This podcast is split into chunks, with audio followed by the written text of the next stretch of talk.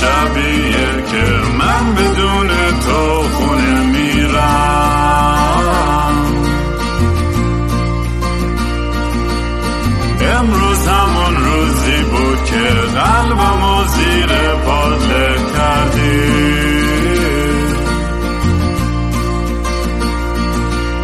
مست و پاتیلم کردی، مگه این رسم مستی و راستی؟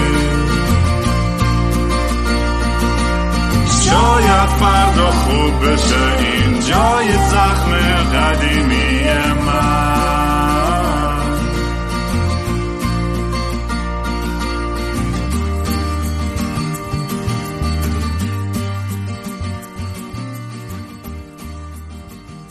سلام دوستان، من رام هستم و خوش اومدین به برنامه مستی و راستی، برنامه‌ای که توش من کمی مست و یخت چت میشنم، یا با خودم حرف میزنم یا با مهمونای عزیزم. و تا الان کلا این پروژه، این پادکست خیلی جالب بوده. اگه تا حالا نشنیدین این پادکست رو، توصیه میکنم از اپیزود 1 شروع کنید که ببینید چه خبره. و اگه دوست دارین کارامو توی سوشال میدیا دنبال کنید، با هندل @kingram KINGRAAM توی اینستاگرام و توییتر و تلگرام و یوتیوب و همه جا میتونید پیدا کنید. اگه دوست داشتین یه دونیشن بدین برای پروژه هام، چه توی موزیک چه تو پادکست، یه GoFundMe دارم، gofundme.com/kingram یا Venmo @kingram. همیشه هم گفتم توقع ندارم که حتی 1 سنت هم برام بفرستین، چه پولی بیاد نیاد، من این پروژه ها رو تمام میکنم و همیشه کانتنت برای شما میسازم و که لذتش رو ببرید. امروز یه مهمون خیلی خیلی عزیز داریم و خیلی هم خوشحالم. یکی از اتفاقا اولین آدمایی که توی توییتر هم استقبال کرد که اگه من این برنامه رو بسازم حتما میان که مهمونش باشن. و خب خیلی هم حال میده وقتی که آدمی به کلیه این مهمونمون، وقتی که جوابمون رو میده و حاضر میشه بیاد تو برنامه، آدم کلی کیف میکنه. توکان یزدانی فکر میکنم زیاد نیازی به مقدمه نباشه، کاریکاتوریست، ساتیریست و آرتیست خیلی محبوب و کاردرست ایرانی که الان توی تورنتو کانادا زندگی میکنن و خب کاراشون رو فکر میکنم خیلی همون دیدیم و باهاش خاطره داریم یا تکونمون داده. و خیلی خوشحالم که امروز توکا جون اومدی پیشمون و با هم بتونیم بشیم یه در و دل بکنیم. قربونت برم، خیلی خیلی خیلی ممنون که دعوتم کردی. منم خیلی خوشحالم که امروز هستم. اصلا اون اولی که دیدم توی توییتر نوشته بودی همچین ایده‌ای داری، ایدت خیلی به نظرم جذاب اومد، خیلی چسبید به اینکه دو نفر بشینن مست کنن و دیگه مستی و راستی دیگه، و هرچی به فکرشون میرسه صادقانه بگن. ایده خیلی قشنگیه، ولی خب فکر نمی‌کردم اسکایپی برگزار بشه. اون موقع دنیا یک شکل دیگه‌ای بود، این شکلی نبود. فکر می‌کردم واقعا یه جلسه می‌شینیم با هم دیگه، چند تا گلاسی می‌زنیم، سرمون گرم میشه و حرف می‌زنیم و اینا. خیلی ایده جذابیه. به هر حال من طبق توصیه شما اندکی مست و اندکی چت تو قول خودت. آره الان در خدمت هستم. شما چی دارین میخورین؟ من دارم بربن میخورم، مثل همیشه بربن میخورین شما؟ آره من یه اشتباه مهلک کردم.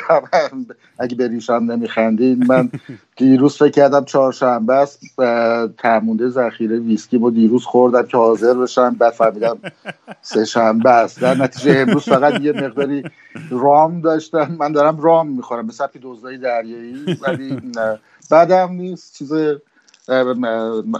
الکل مورد علاقه هم نیست، ولی خب بعدم نیست، خوبه به نظر گرفته.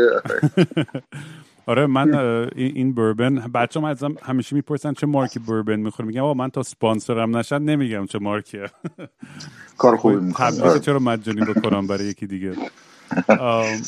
ولی آره جالب بوده کلا سیر این پادکست و مهمونایی که داشتم، و همینجوری که شما گفتین طبیعتاً اگه بتونیم حضوری اینو انجام بدیم خیلی کیفش بیشتر. و اتفاقاً دیروز برای اولین بار بود که من یه مهمونو رفتم تا همین ونکوور، رفتم خونه‌شون و باهاش صحبت کردم و خیلی کیف، خیلی داینامیک فرق داره وقتی روبروی هم نشستین و مطمئناً میوانتون دستتون دارین هم میگیرم. اصلا یه چیزی که خیلی سریع متوجه شدم اینه که اصلا خسته کننده نیست وقتی که حضوری انجام میدیم مصاحبه رو، بلکه تلفنی یه ذره سخت‌تره، اون چون همدیگه رو نمی‌بینید و اون می‌دونید اون کامیونیکیشن خیلی مستقیم نیستش، یه ذره سخت‌تره از انرژی. مثلا بعضی وقتا متوجه میشم که خب الان مثلا حتی خیلی سریع میگذره، میگم شت الان 1 ساعت حرف زدیم مثلا، خب مردم هنوز دارن گوش میکنن و خیلی عجیبه. یعنی من فکر نمی‌کردم کسی تا آخر پادکست رو گوش کنه، ولی وقتی نگاه میکنم استاتستیکو خیلی آدمو پیگیرن و این خیلی جالبه که این فکر میکنم این میدیم هم با اینکه چند سال بوده پادکست هم توی جامعه ایران، یعنی خیلی سال بوده.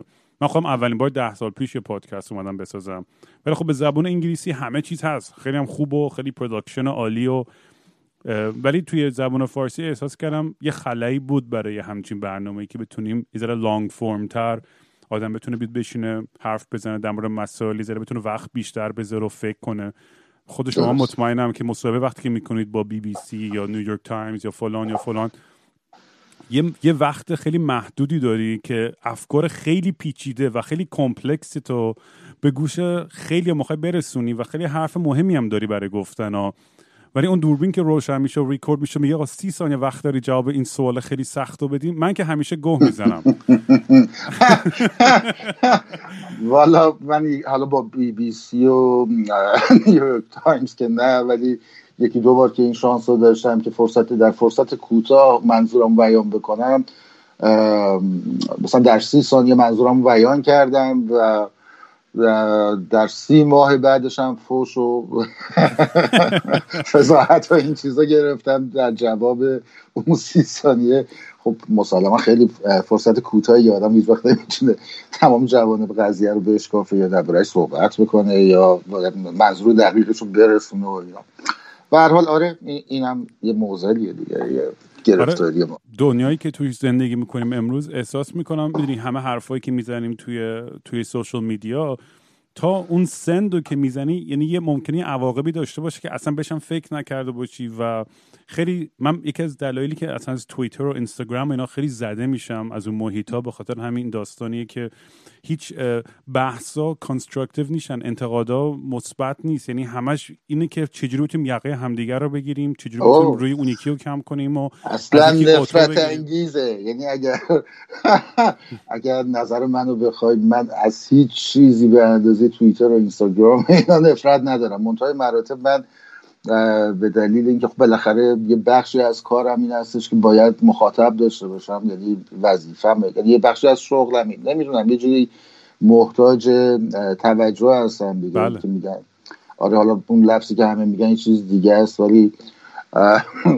آره نه واقعا لازم داری. من مثلا میخوام کنسرت بذارم، چجوری تبلیغ کارام بکنم؟ یعنی باید داشته باشی. بعد من اگه بخوام یه اسپانسر پیدا بکنم برای کارام، بالاخره بعد بدونه که بالاخره توی چه میدونم چند هزار نفر تو توییتر فالوور دارم، چند هزار نفر توی اینا براشون مهم هستش دیگه، که بالاخره کارشون، کاری که پولی که دارن میدن بابت کاری که من میکشم، این دیده میشه حتما، یه گروه اینا رو میبینم، به خاطر همین این محیط رو تحمل میکنم. ولی مثلا حالا باز اینستاگرام برای من خیلی جذابتره، برای اینکه تصویری هستش دیگه، خب به کار من که اصلا تصویر هستش درست. خیلی نزدیکه، اصلا لازم نیست چیزی بنویسم یا حرف خاصی بزنم، فوکس بعضی وقتا کلکلی توی قسمت کامنت ها با بعضیا میکنم. ولی توییتر اساسش برای اینکه شما در چه میدونم 250 کاراکتر یا یه خط دو خط یه نظری رو، یه ایده‌ای رو، یه چیزی رو مطرح بکنید و کی میتونه توی یه پاراگراف، توی یه جمله مثلا یه حرف خیلی حسابی، اصلا هیچ کس عملا نمیتونه. در نتیجه یه سری کد پیدا کرده به نظر من، یعنی یه چند تا جمله کلیدی وجود داره در توییتر که اگر شما اینا رو یاد بگیری میتونی یه فعال تمام وقت توییتری بشی. این چند تا جمله خیلی ساده است. یکیش گو نخوره یعنی همه بلدن، یعنی یاد گرفتم. من اول خیلی بهم بر میخورد که یعنی چی میگن گو نخوره، ولی انگار خیلی چیز طبیعیه. آره یکی گو نخوره، یکی مالکشه، یعنی اگه سیاسی باشی باید از مالکش استفاده بکنی، اگر داری این نقد اجتماعی میکنی باید از گو نخور استفاده میکنی، اگر راست هستی جمله کلیدی چپ هرگز نفهمیده، چون میدونم اگر من میدونی سه چهار تا جمله خیلی روتین پیش و پا افتاده چرک دارن که همه جا هم استفاده میکنن و یه توهم وحشتناکی که دارن کار سیاسی میکنن یا اون بخشی که فکر میکنن فعالیت سیاسی میکنن. بعد از این کامنت هایی از این چیزایی مینویسن که آره اون که میگه من سیاسی نیستم داره خیانت میکنه، دروغ میگه، من در تمام این 12 سالی که کار سیاسی کردم نمیدونم چی. بعد نگاه میکنیم 12 سال نمم، حالا علکی گفتم 12 سال، این چند سالی که کار سیاسی میکنم. بعد میری نگاه میکنی میبینی این چند سالی که کار سیاسی میکنه همش تو توییتر بوده، همش هم یه در میون نوشته چپ هرگز نفهمید یا گو نخور یا مالکش یا مثلا انقلابو با عین نوشته. اون دوره‌ای که من جدیداً به این نتیجه رسیدم که پیر شدم دیگه واقعیت آره نه، چون پیری یه سبک شناسنامه که به دیکته میکنه که پیر شدی، یه احساس درونیه. اون وقتی که احساس میکنی دیگه حرف جماعت رو نمیفهمی. الان واقعا یه مدتی دارم احساس میکنم که دیگه حرف جماعت رو حداقل این بخش از حرف جماعت رو نمیفهمم که چطور میشه با مثلا فوش دادن توی یه صفحه مثلا توی سوشال مدیا کار سیاسی کرد. خاطره من از کار سیاسی که هرگز نکردم مبارزه سیاسی به اون مفهوم، همیشه کارتون ادیتوریال کشیدم، توی 10 سال کارتونام خیلی تندم شده، جهتگیری هم پیدا کرده، ولی به حساب کار سیاسی نذاشتم یا به حساب مبارزه سیاسی هیچ وقت نذاشتم، یه بخشی از کارمه. ولی خاطرم مثلا از فعالیت سیاسی توی دهه 50 یه چیز دیگه است. اون بچه‌ها که اون مثلا اون دوران فعالیت سیاسی می‌کردن اینا دور هم جمع می‌شدن، یه هدف مشخص داشتن، چندان براش کتاب می‌خوندن، براش شبنامه می‌نوشتن، براش شبنامه رو پخش می‌کردن، می‌دونی یه فعالیتی داشتن مستلزم دور هم جمع شدن و پیدا کردن همفکر رو، پیدا کردن راه برای رسیدن به هدف و این چیزا میشد. این که شما تو خونت بشینی مثلا بغل کولرت یا بغل بخاریت یا مثلا تو جای عمد خارج از کشور یه چیزی بنویسی و در حد مثلا چپ هرگز نفهمید یا گو نخور یا نمیدونم چیزای این شکلی بعد بذاری به حساب این که من فعالیت سیاسی کردم. خب خیلی برام یعنی نمیتونم درکش نمیکنم. حالا بعد چجوری شما دیل میکنید؟ مثلا جواب میدین؟ بعضیا خیلی استراتژی‌های مختلفی دارن، مثلا بعضیا خیلی وارد بحث میشن و با اینایی که چون اصلا من خودم خب به خاطر داستانی که برای خانواده‌ام پیش اومده از خیلی طرفا فحش خوردم، چه راستی چه چپی چه وسط. یکی میگه چرا رأی دادی، یکی میگه چرا ندادی، یکی میگه چرا نمیدونم بابات اونجا بود، چرا مامانت اینجوریه. و آدم نمیدونه اصلا انقدر حجم این چیزای منفی هم زیاد بوده و یهو آدم خیلی احساس تنهایی میکردم. گفتم اصلا بر همین این ما اصلا حس اتحاد و وحدتی نیستش بین حتی آدمایی که حتی شاید موافق این باشن که مثلا این بده برای کشورمون، مثلا بیا در راه این با هم یه همکاری و همفکری بکنیم. بیشتر انگار یه حالت خیلی پوززنی داره که کدوم تیم امتیاز بیشتر میگیره که برای اون آره مثلا عشقشون اینه که بیان بگن تو مثلا پای کامنت مثلا فوش و فضیحت کنن، بعد آخرش بدیم مثلا که دیدی قهوه‌ای کردیم. من خیلی بدترش رو راستش واقعا فوش میخورم، ولی دیگه پوستم انقدر کلوف شده. منم فوش زیاد خوردم، نه تنها من، مادر 85 سال و پدر مرحومم که مثلا 30 سال از عمر از زمان فوتش گذشته به اونا هم فوش میدن. مثلا اینه که من خیلی با فوش ناراحت نمیشم، یعنی همیشه فکر میکنم فوش بالاخره باد حواس. مثلا وقتی برای مادرم، چون من مادرم هم خیلی دوست دارم، یه فوش جنسی خیلی آبدار مینویسن و اینا، بعضی وقت در جوابشون مینویسم که ببین این چیزی که این ارتباطی که شما با مادر 85 ساله من پیدا کردی به خودتون ربط داره. من اصلا در حد نیستم برای مادرم تصمیم بگیرم که شبش چطوری بگذره، هر کاری دلش بخواد حتما میکنه. اگه واقعا بهت خوش میگذره خب خودت میدونی، من نمیدونم. ولی فکر نکن که حالا با این حرفات من مثلا بهم برمیخوره یا غیرتی میشم یا ناراحتم کرده اینا. واقعیتش اینه از این بابت اصلا ناراحت نمیشم. اون چیزی که ناراحتم میکنه اینه که چی شد جماعت اینقدر سخیف شدن. یعنی چرا این شکلی شد؟ مرحوم فردوسی 30 سال رنج برد برای اینکه زبان فارسی رو زنده بکنه. ما در چند ثانیه نابودش کردیم. میخوام یعنی حداقل رنجی که اون بیچاره کشید اگر الان زنده بود همچین ادعایی نمیتونست بکنه که مثلا زنده کرده عجم رو بدین پارسی. خلاصه این وضعیتی که گرفتارش هستیم به نظر من یه جور قهقرام هست. همه چیز به نوعی فکر میکنم به قهقرا رفته، همه چیز، یعنی بجز کارتونیستا بهتر شد. آخه انقدر دیگه ماتریال زیاده که اصلا تا ابد میشه واقعا کارتون ساخت. دنیایی که توش زندگی میکنیم هر روز که خبر وحشتناک عجیب غریب جدیدی میشوه میگیم مگه میتونه از اینم بدتر بشه؟ ولی میتونه بشه. من همیشه به این اعتقاد داشتم که از این بدتر میتونه بشه. اتفاقا یکی از بحثام با یکی از رفقای روزنامه نگارم، رفقای طنزپردازم توی توییتر همین بود که اون معتقده که دیگه از این بدتر امکان، البته قبل از داستان کرونا و اینا این بحثا رو می‌کردیم، از این بدتر امکان نداره، ولی من قطعا مطمئن هستم که همیشه از این بدتر امکان داره. یعنی چیزی که نهایت نداره، بدیه، همیشه از این بدتر امکان داره، همیشه از این بدتر امکان داره. آره، از این بدتر امکان داره.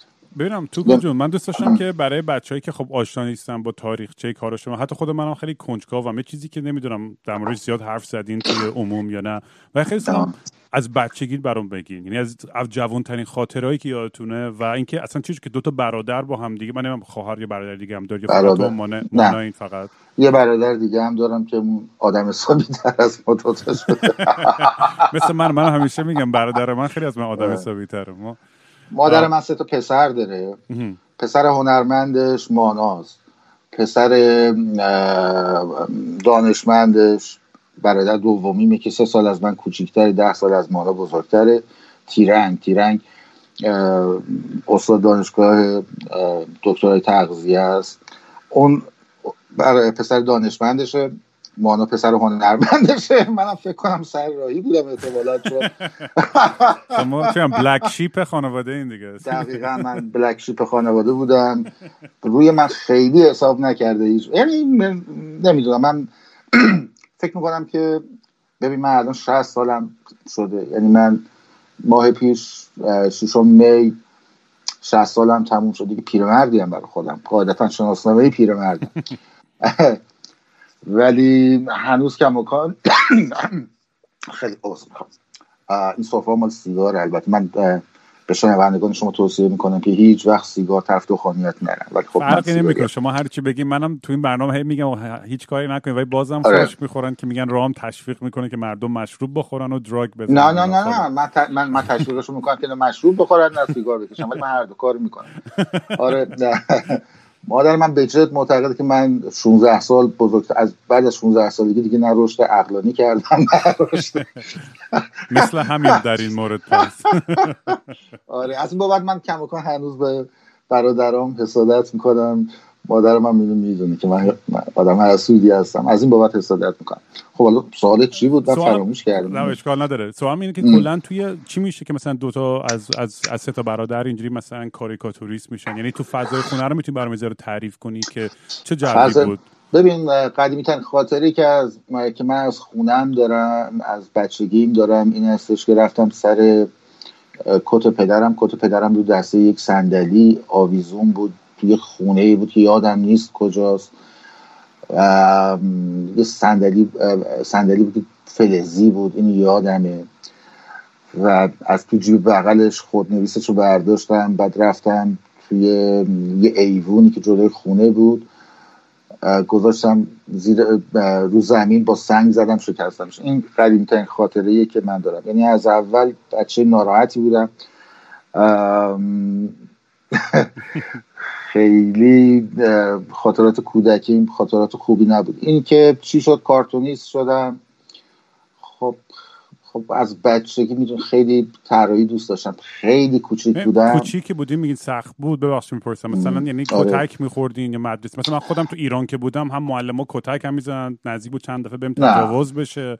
من یعنی یه سری مسائل اینجوری تو جوانیم تو ایران داشت. نه من اینقدر بچه ترسویی بودم که اینقدر از ترسم اینقدر درس می‌خوندم که از معلم‌ها کتک نخورم و اینا. همیشه تو دوران ابتدایی اینا که شاگرد اول بودم، تو دوره دبیرستانم خیلی استعدادم توی ریاضیات اینا کم بود و متاسفانه رشته ریاضی هم خوندم.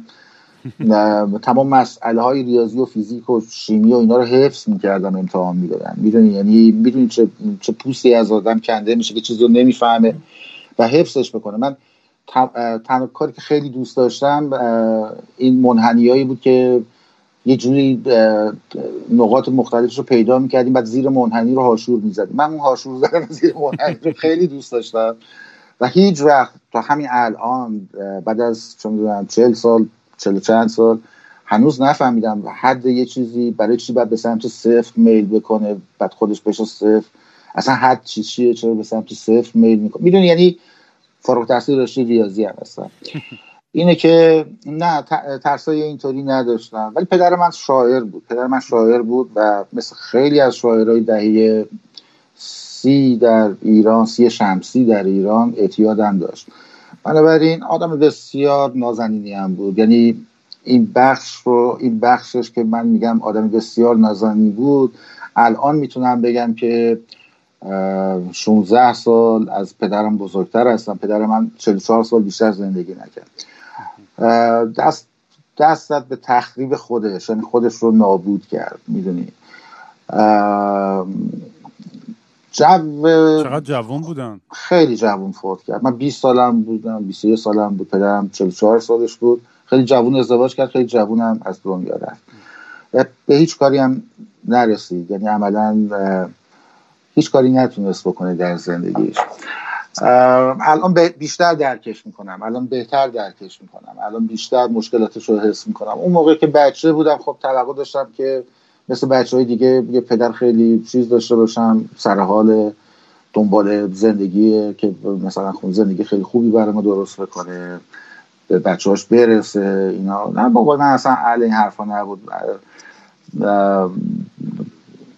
در تخریب خودش استاد بود، میدونی.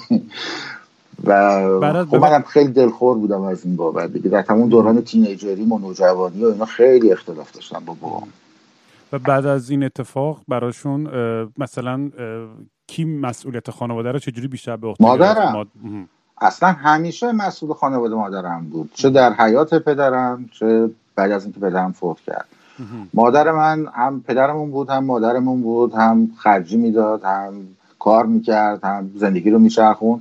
حتی برای پدرم لباس میخرید، یعنی کفش و جوراب و چه میدونم. چقدر فکر کنم سخت بود واقعا. یه مادر تنهایی سه تا بچه، یعنی آره. واقعا دمش گرم، قشنگ معلومه آره. شیرزنیه واقعا. آره حالا شیرزن یا نمیدونم الان که میگن اینم یه جور سکسیزم، نباید گفت شیرزن بودم. اینم هستش. آره بعد احترام بذاریم به فمینیستا اینا. آره نه شیرزن که، ولی خب بالاخره میدونی خیلی آدمی مستقل بدشانسی بوده شاید. ولی در نهایت به هر حال من دوره کودکی خیلی درخشانی از این بابت نداشتم و تأثیر خوبی هم توی خانواده از این بابت نگرفتم. ولی نقاشی رو خیلی دوست داشتم. یادم اون دوره اسمش کلفت بود. الان میگن که زشت بگیم کلفت داشتیم یا نوکر داشتیم. ما یه خونه‌ای داشتیم که 120 متر بیشتر نبود. یعنی زندگی هم پدرم هم مادرم هر دو دبیرستان بودن. خب ادبیات فارسی درس میدادن. اصلا آدمای پولداری نبودیم، ولی اون موقع داشتن مثلا یه آدمی به اسم مستخدم، حالا میگن اون موقع میگفتن کلفت و نوکر، الان دیگه نمیگن، دیگه میگن زشت نباید گفت. به اسم مستخدم اون موقع خیلی رایج بود. یه دختر جوان شهرستانی بود، من عاشقش بودم. یعنی من هنوز مدرسه نمیرفتم، اسمش نوشین بود. تا یکی دو سال پیش که میدونم زنده بود، امیدوارم هنوزم زنده باشه و سالم باشه. خلاصه من که مثلا 4 سالم بود 5 سالم بود نوشین منو میبرد حموم. یکی از خاطرات هم این هستش من توی حموم دفترش رو مداد برده بودم از نوشین 6-7 تا طراحی لخت کرده بودم توی حموم و خیلی خوب شد. یعنی یادم هنوز اون طراحی کوچیک کوچیک نوشین زیر دوشه خیلی کارهای قشنگی شده بود. اون موقع راست نبود پدر مادر رو نقاشی‌های بچه‌هاشون رو حفظ کنن یا نگه دارن. الان آرزو می‌کنم کاش بود. و روزایی که مادرم اینا می‌رفتن، اون حتی اتاق برای مستقیم نداشتیم. ما نوشیدیم کنار اتاقی که مثلا کنار پذیرایی می‌خوابید، رخت خواب پهن می‌کرد، می‌خوابید، صبح هم جمعش می‌کرد. یه سالم بیشتر با ما نبود. ولی تو اون یه سال دو سالی که با ما بود، من یک حال همین طراحی از نوشین کرده بودم، در حال قند شکستن، در حال آشپزی کردن، در حال نمیدونم حموم کردن، انواع اقسام.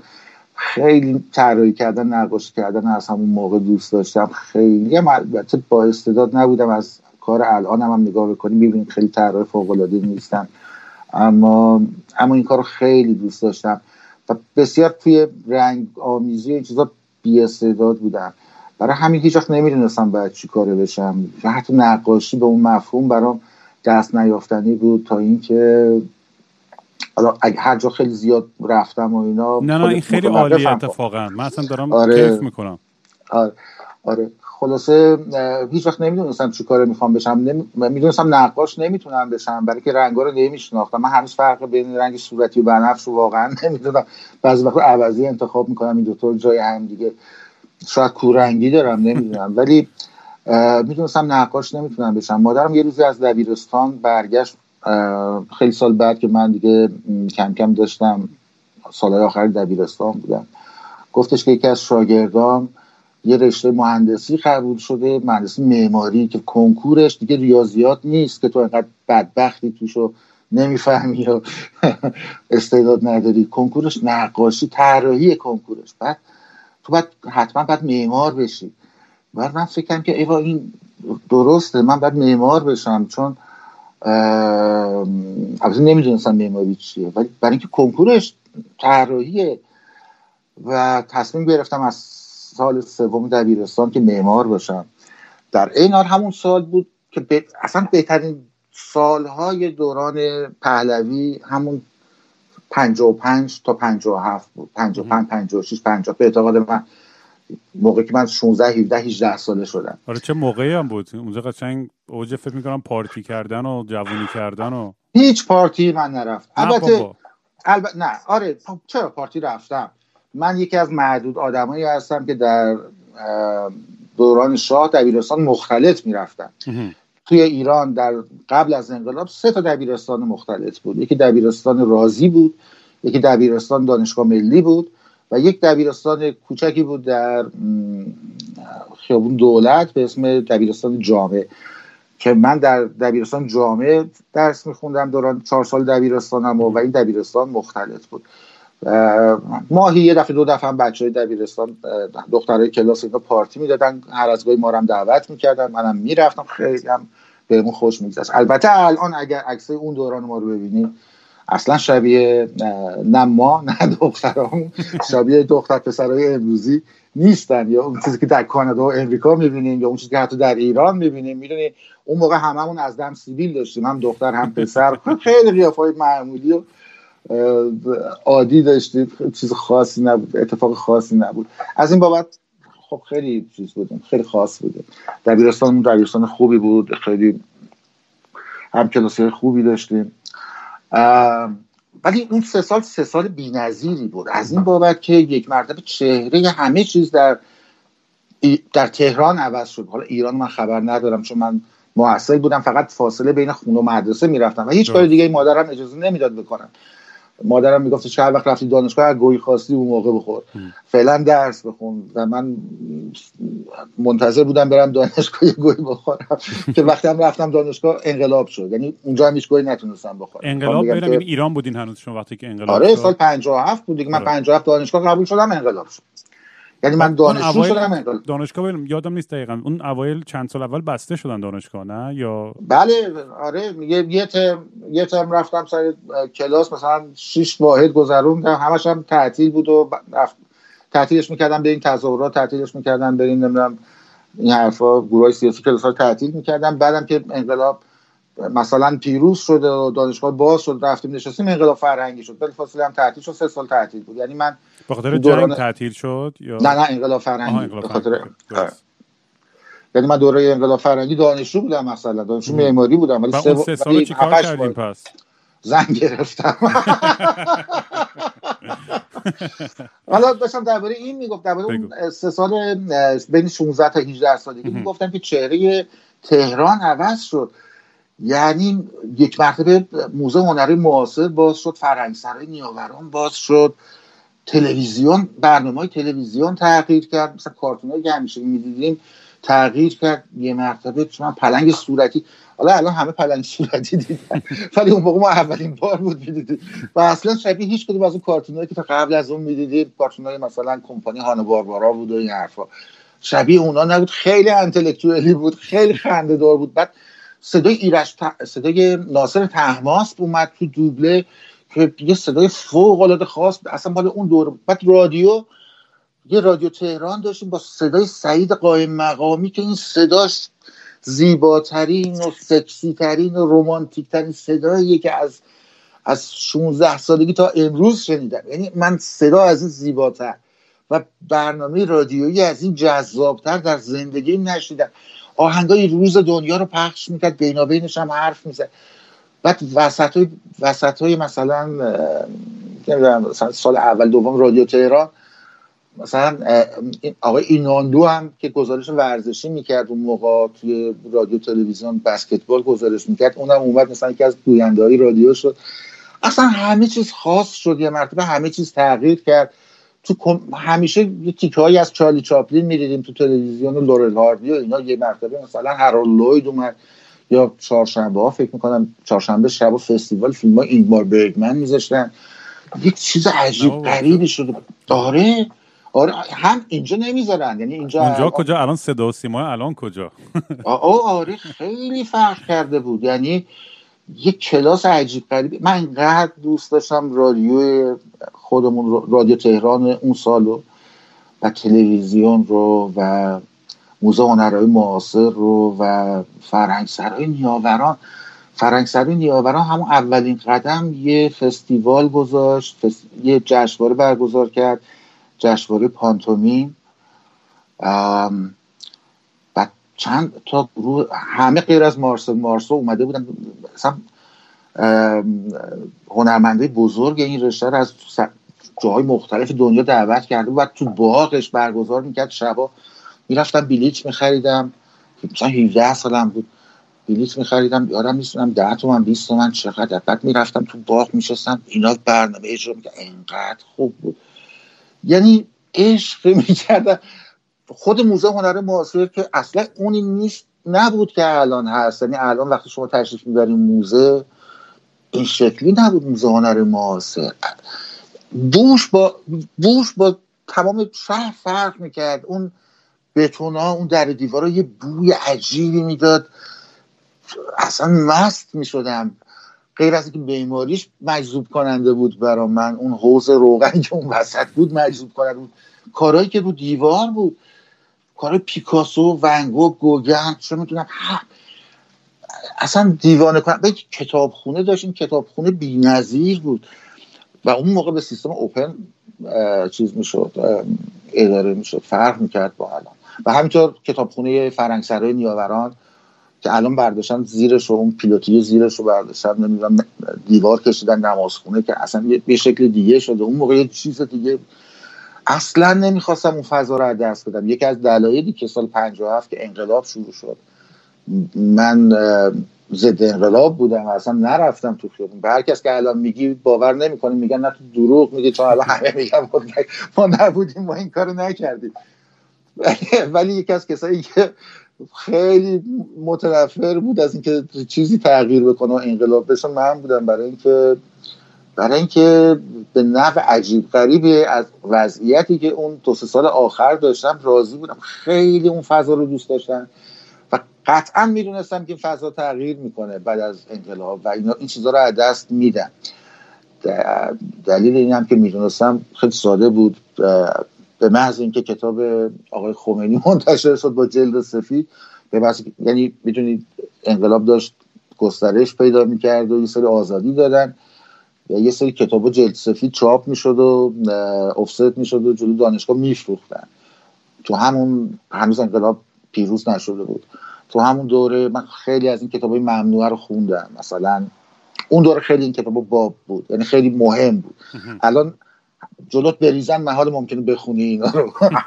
مثلا مادر ماکسیم گورکی یکی از خسته کننده ترین رمانایی که در زندگی من خوندم. حالا الان نمیخوام قضاوت بکنم برای اینکه چه میدونم 40 سال از خوندنش گذشته، یادم رفته اصلا چی بوده یا چگونه فولاد آب دیده شد یا چشم‌هایش بزرگ علوی. این رمان رو دوست داشتم. یا کتابای ممنوعه مثلا جلال آل احمد، همه این کتابا رو اون همون سال 56 57 خوندم.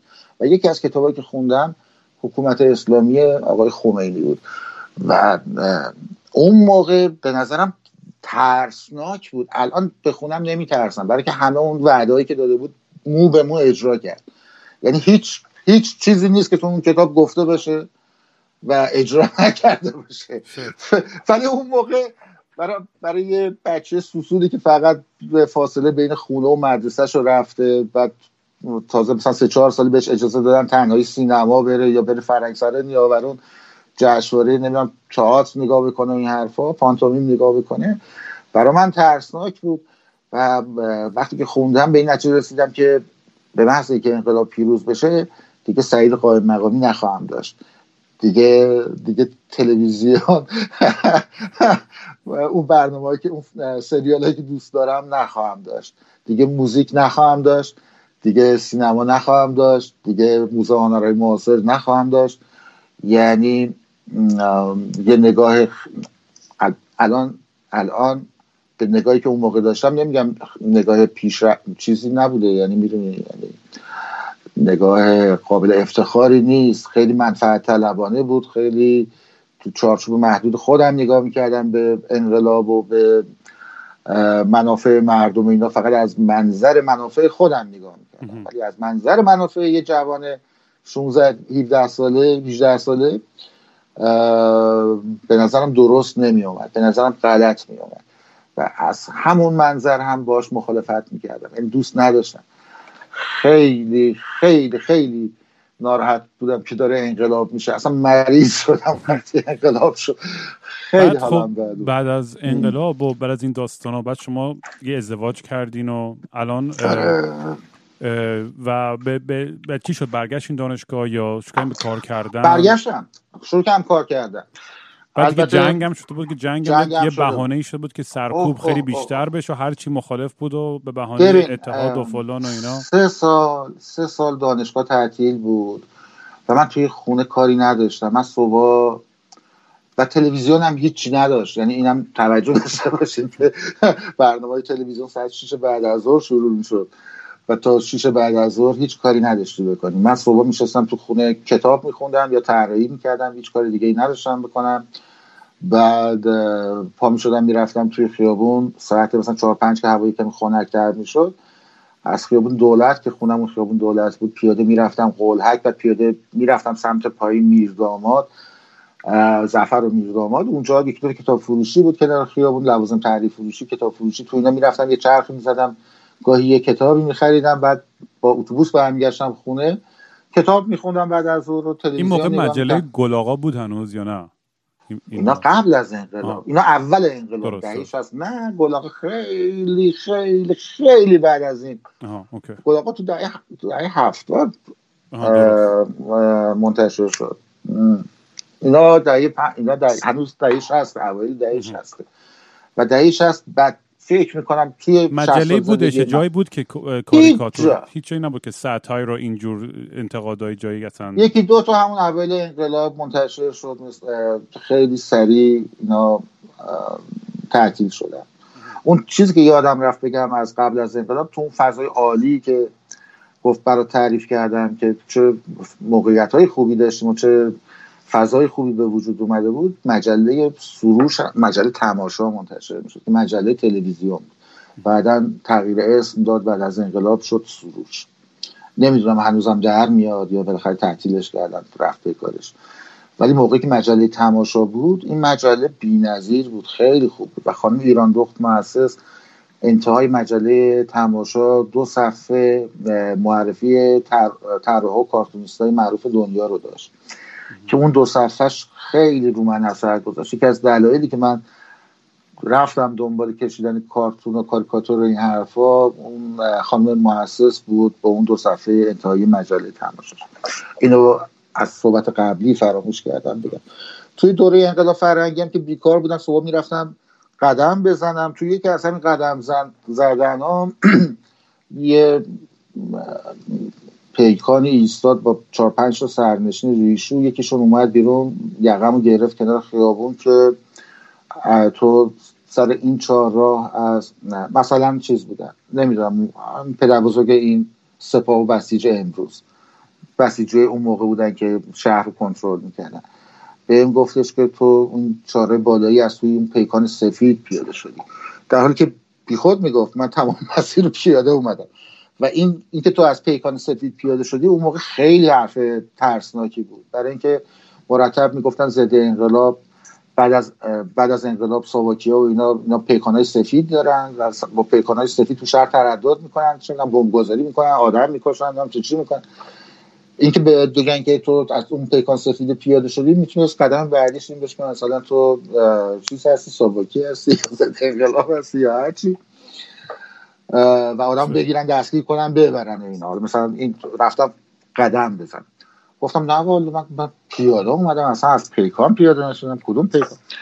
گفتش خب حالا غیر از اینکه سیگار میکشی بگم چه موادی میکشی. گفتم به قرآن مجید هیچ، فقط من سیگار، اون موقعش هم سیگاری بود، من سیگاری خیلی قدیمی هستم. گفتم نه من فقط سیگار میکشم. بعد جیبمو گشت و گفت کفشاتو در بیار، کفشمو گشت و بعد هیچی پیدا نکرد. خب طبیعتاً چون هیچی هم نداشتم سوار شدم. میخوام بگم که حتی قدم زدن این محمودیش هم مخاطره آمیز بود، ضمن اینکه خیلی از این داستانا میشنیدی که فلانی مثلا رفت نون بخره دستگیرش کردن بردن اعدامش کردن، یا فلانی رفت پنیر بخره 6 ماه بعد از زندان آزاد شد. این که تو رفتی بیرون ممکنه به هر علتی به تیر غیب دچار شی و برگردی، خیلی اتفاق ترسناکی بود. آره این شد که سعی کردم خب بیرونم کمتر برم. یکی از دوستام همون موقع از همکلاسی‌های دانشگاه یه کاری پیدا کرد توی اداره نیمه دولتی، البته دولتی نبود موقعش، اداره خصوصی بود، بعدها سالها بعد دولتی شد،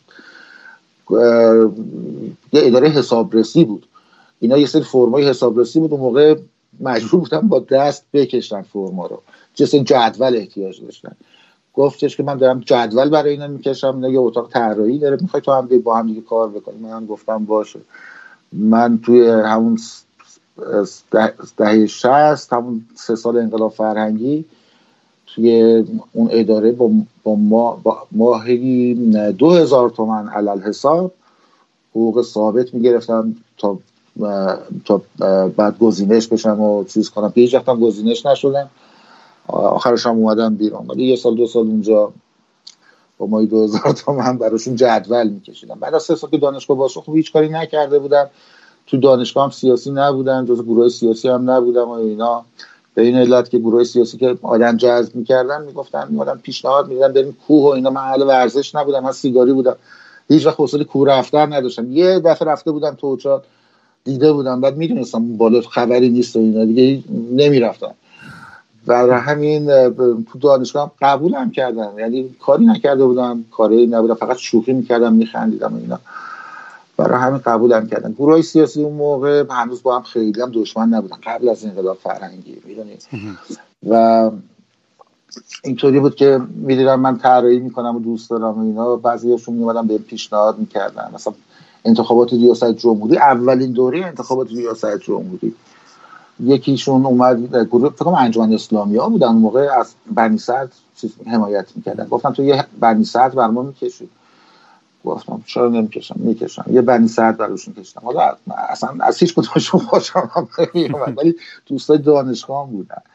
بعد چپا اومدن گفتن که تو یه پوستر مولا آواره برامون می‌کشی. من اصلا نه اون موقع می‌دونستم مولا آواره کیه، هنوزم به خدا نمی‌دونم، ولی اسمش خیلی قشنگ بود. مولا آواره، این آواره بودن این مولا خیلی برام جالب بود. گفتم چرا نمی‌کشم، یه مولا آواره هم برای اونا کشیدم. بعد مجاهدا اومدن گفتم ببین تو برای همه دادید میکشه اینا، خب یه دونه مسعود رجوی هم برای ما بکش. گفتم باشه میکشم. البته نکشیدم، نمیدونم چرا. الان که فکر میکنم یادم نمیاد چرا نکشیدم. ولی واقعیت این بود که همه با هم رفیق بودیم، یعنی تا 2 ماه 3 ماه قبل از اینکه انقلاب بشه هیچ کدوم وابسته به هیچ طرفی نبودن، همه توی یک کلاس نشسته بودیم. میدونی خیلی برام عجیب بود چطوری این انشقاق و انفکاک و این حرفا اتفاق افتاد و اینا از هم دیگه همه دور شدن به تدریج و اینقدر مرزا پررنگ شد و عجیب غریب شد. خلاصه این بود سرگذشت و جنگ. و من اینقدر از جنگ میترسیدم و از مردن میترسیدم و هنوزم میترسم از مردن، از جنگ هنوزم میترسم. اصلا در خودم نمیدیدم که یه گلوله بتونم شلیک بکنم. این شد که من یه لیسانس رو نزدیک به 10 سال طول دادم تا گرفتم، در حالی که میتونستم دکترا گرفته باشم توی مدت، فقط برای اینکه جنگ نرم. و آخرش هم میدونم سال 66 دیگه مجبور شدم تموم کنم درسمو، در حالی که جنگ هنوز تموم نشده بود. وقتی رفتم دفترچه گرفتم هنوز جنگ بود و دیگه مطمئن بودم کشته میشم، چون پارتی نداشتم و قد من بلند بود، تو هیچ خاکریزی جا نمیشدم و اصلا اینقدر آدم کندی، اصلا تو عمرم ورزش نکرده بودم، هیچ ورزشی. و تو مدرسه اگه گرگم به هوا بازی میکردیم من گرگ میشدم، تا آخر زنگ تفریق گرگ من بودم، چون هیچ کس نگرفته بودم. متوجه هستی؟ یعنی خیلی اوضاعم خراب بود. توی یارکشی وقتی فوتبال بازی میکردن من نفر آخری بودم که بلیجبار انتخابم میکردن، یعنی همه کشیده بودن رفته بودن، فقط من زیادی بودم، زیادی مونده بودم دیگه، هر کس مونده بود. بعدم معمولا بک وای میستادم، چون زایه ترین پست در فوتبال مدرسه این که تو بک وایسی، یعنی هیچ کاری نکنی دم دروازه، اونم توپ میرسید 50-50 بود، 50% احتمال داشت زیرش بزنم توپ دور شه، 50% دیگه احتمال داشت که یه جوری بزنم بره تو گل خودمون. برای همه با وحشت من انتخاب می‌کردن. این شد که تو بعد چه شد؟ خب این پروسه‌ای که از یه آدمی که الان خودتون بودین خیلی سیاسی نبودین و خیلی با همم اوکی بودین و یه رابطه با همه آدمای مختلفی داشتین و سرتون تو کار خودتون، چی شد این سیر این کار چجوری تبدیل شد؟ من هنوزم خودم رو سیاسی نمیدونم، یعنی من سیاسی به اون مفهوم که تلاش بکنم یه گروه خاصی برنده بشه یا از پروسه کار شما هم. خب به نظر من یه برداشت و یه انتقاد یا یه ساتیری از جامعه و اتفاقات خیلی بی‌طرفانه بوده کاراتون. من فکر کنم حالا شاید یه چند سالی شاید یه ذره جهت گرفته باشه، شاید اشتباه کنم. نه درست میگی، 10 سال که جهت داره البته، و اون جهتش یعنی جهتش هم در این جهت هستش که به هر حال این حکومتی که الان داره، این گروهی که دارن حکومت میکنن، من به حق نمیدونم، هیچ وقت به حق نمیدونستم. متوجه هستین؟ جهتش این هستش. ولی من نسخه نمیتونم بپیچم، یعنی من نمیگم این حکومت نباید باشه به نفع فلان گروه. متوجه هستین؟ فرقش اینه، یعنی فرق آدم سیاسی با آدم غیر سیاسی اینه. آدم سیاسی تلاشش برای این هستش که قدرت سیاسی رو کسب کنه یا در انتقالش به یه گروهی که دوست داره مؤثر باشه. من هیچ گروه سیاسی خاصی رو ساپورت نمی کنم، من این حکومت رو دوست ندارم، نمیخوام باشه. آره. نمیدونی من خود منم مثلا خیلی بهم فوش میدن، یه سری به من میگن آقا تو چرا نمیای که بیشتر ضد این حکومت حرف بزنی یا فلان. اولا که من همیشه حرفا و انتقادامو، من هر کی تو قدرت باشه، چه آخوند چه شاه و داره درسته. از حق مردمش میزنه، من انتقاد خواهم کرد. بله. و همیشه پیشنهاد من که یک فکر میکنم unpopular opinionی باشه و خیلی معروف نباشه تو خیلی جاها، اینه که اگه پس فردا ما واقعا یه ایران آزادی مثلا بخوایم، یه جامعه نیمچه دموکراتیکی، باید همه جور اقشار و آدم و اقلیت و غیره و غیره رپرزنت بشن توی جامعه و توی دولت. یعنی چه از حزب الله گرفته تا چپی ایتیست تا حتی مجاهدی که میدونم خیلی متنفرن از اونام، یا از اقلیت‌های دینی و مذهبی دیگه، و همه آدم باید نماینده داشته باشن به نظر من. درسته. اگه بخوان تا اینا با هم نتونن کار کنن، فقط یه دیکتاتور با یه دیکتاتور دیگه فقط جایگزین. دقیقاً، یعنی باز باز میدونی من یه انقلاب رو دیدم، آدما رو هم قبل از انقلاب و بعد از انقلاب دیدم، من مقایسه میکنم. اون چیزی که الان این جوونایی که میگن درکشون نمیکنن، نمیفهمن، متوجه نمیشن که من چی دارم میگم، همینه.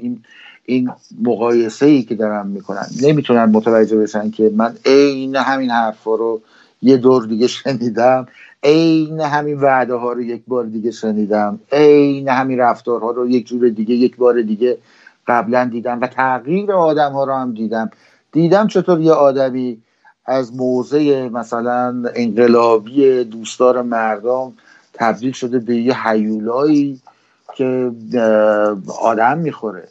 میدونید من دیدم شعارهای مردم رو وقتی که میگفتن که نباید توی مملکت دیگه کتابی توقیف بشه، میگفتن. من فیلم دیدم تو تلویزیون جمهوری اسلامی سال 57، یعنی بعد درست انقلاب پیروز شده بود، این انقلابیون مسلمان و غیر مسلمان رفته بودن مثلا کتابا رو از انبارای مثلا ساواک و اینا در آوردن، میگفتن این کتابا هر چی که هست باید خونده بشه، باید در دسترس مردم قرار گرفته بشه. دیگه تمام شد اون دورانی که کتاب توقیف میشه. میدونی حالا رسید به جایی که تیراژ کتاب در مملکت، مثلا مملکتی که 30 میلیون بود مثلا 4000 تا تیراژ داشت، رسید به اینجایی که مملکت بشه 80 میلیون تیراژش بشه 500 نسخه و باز هم تازه اون 500 نسخه جمع بشه، چیز توقیف بشه، خونده نشه، نذارن کسی کتاب چاپ بکنه. یعنی همه این چیزا رو من دیدم.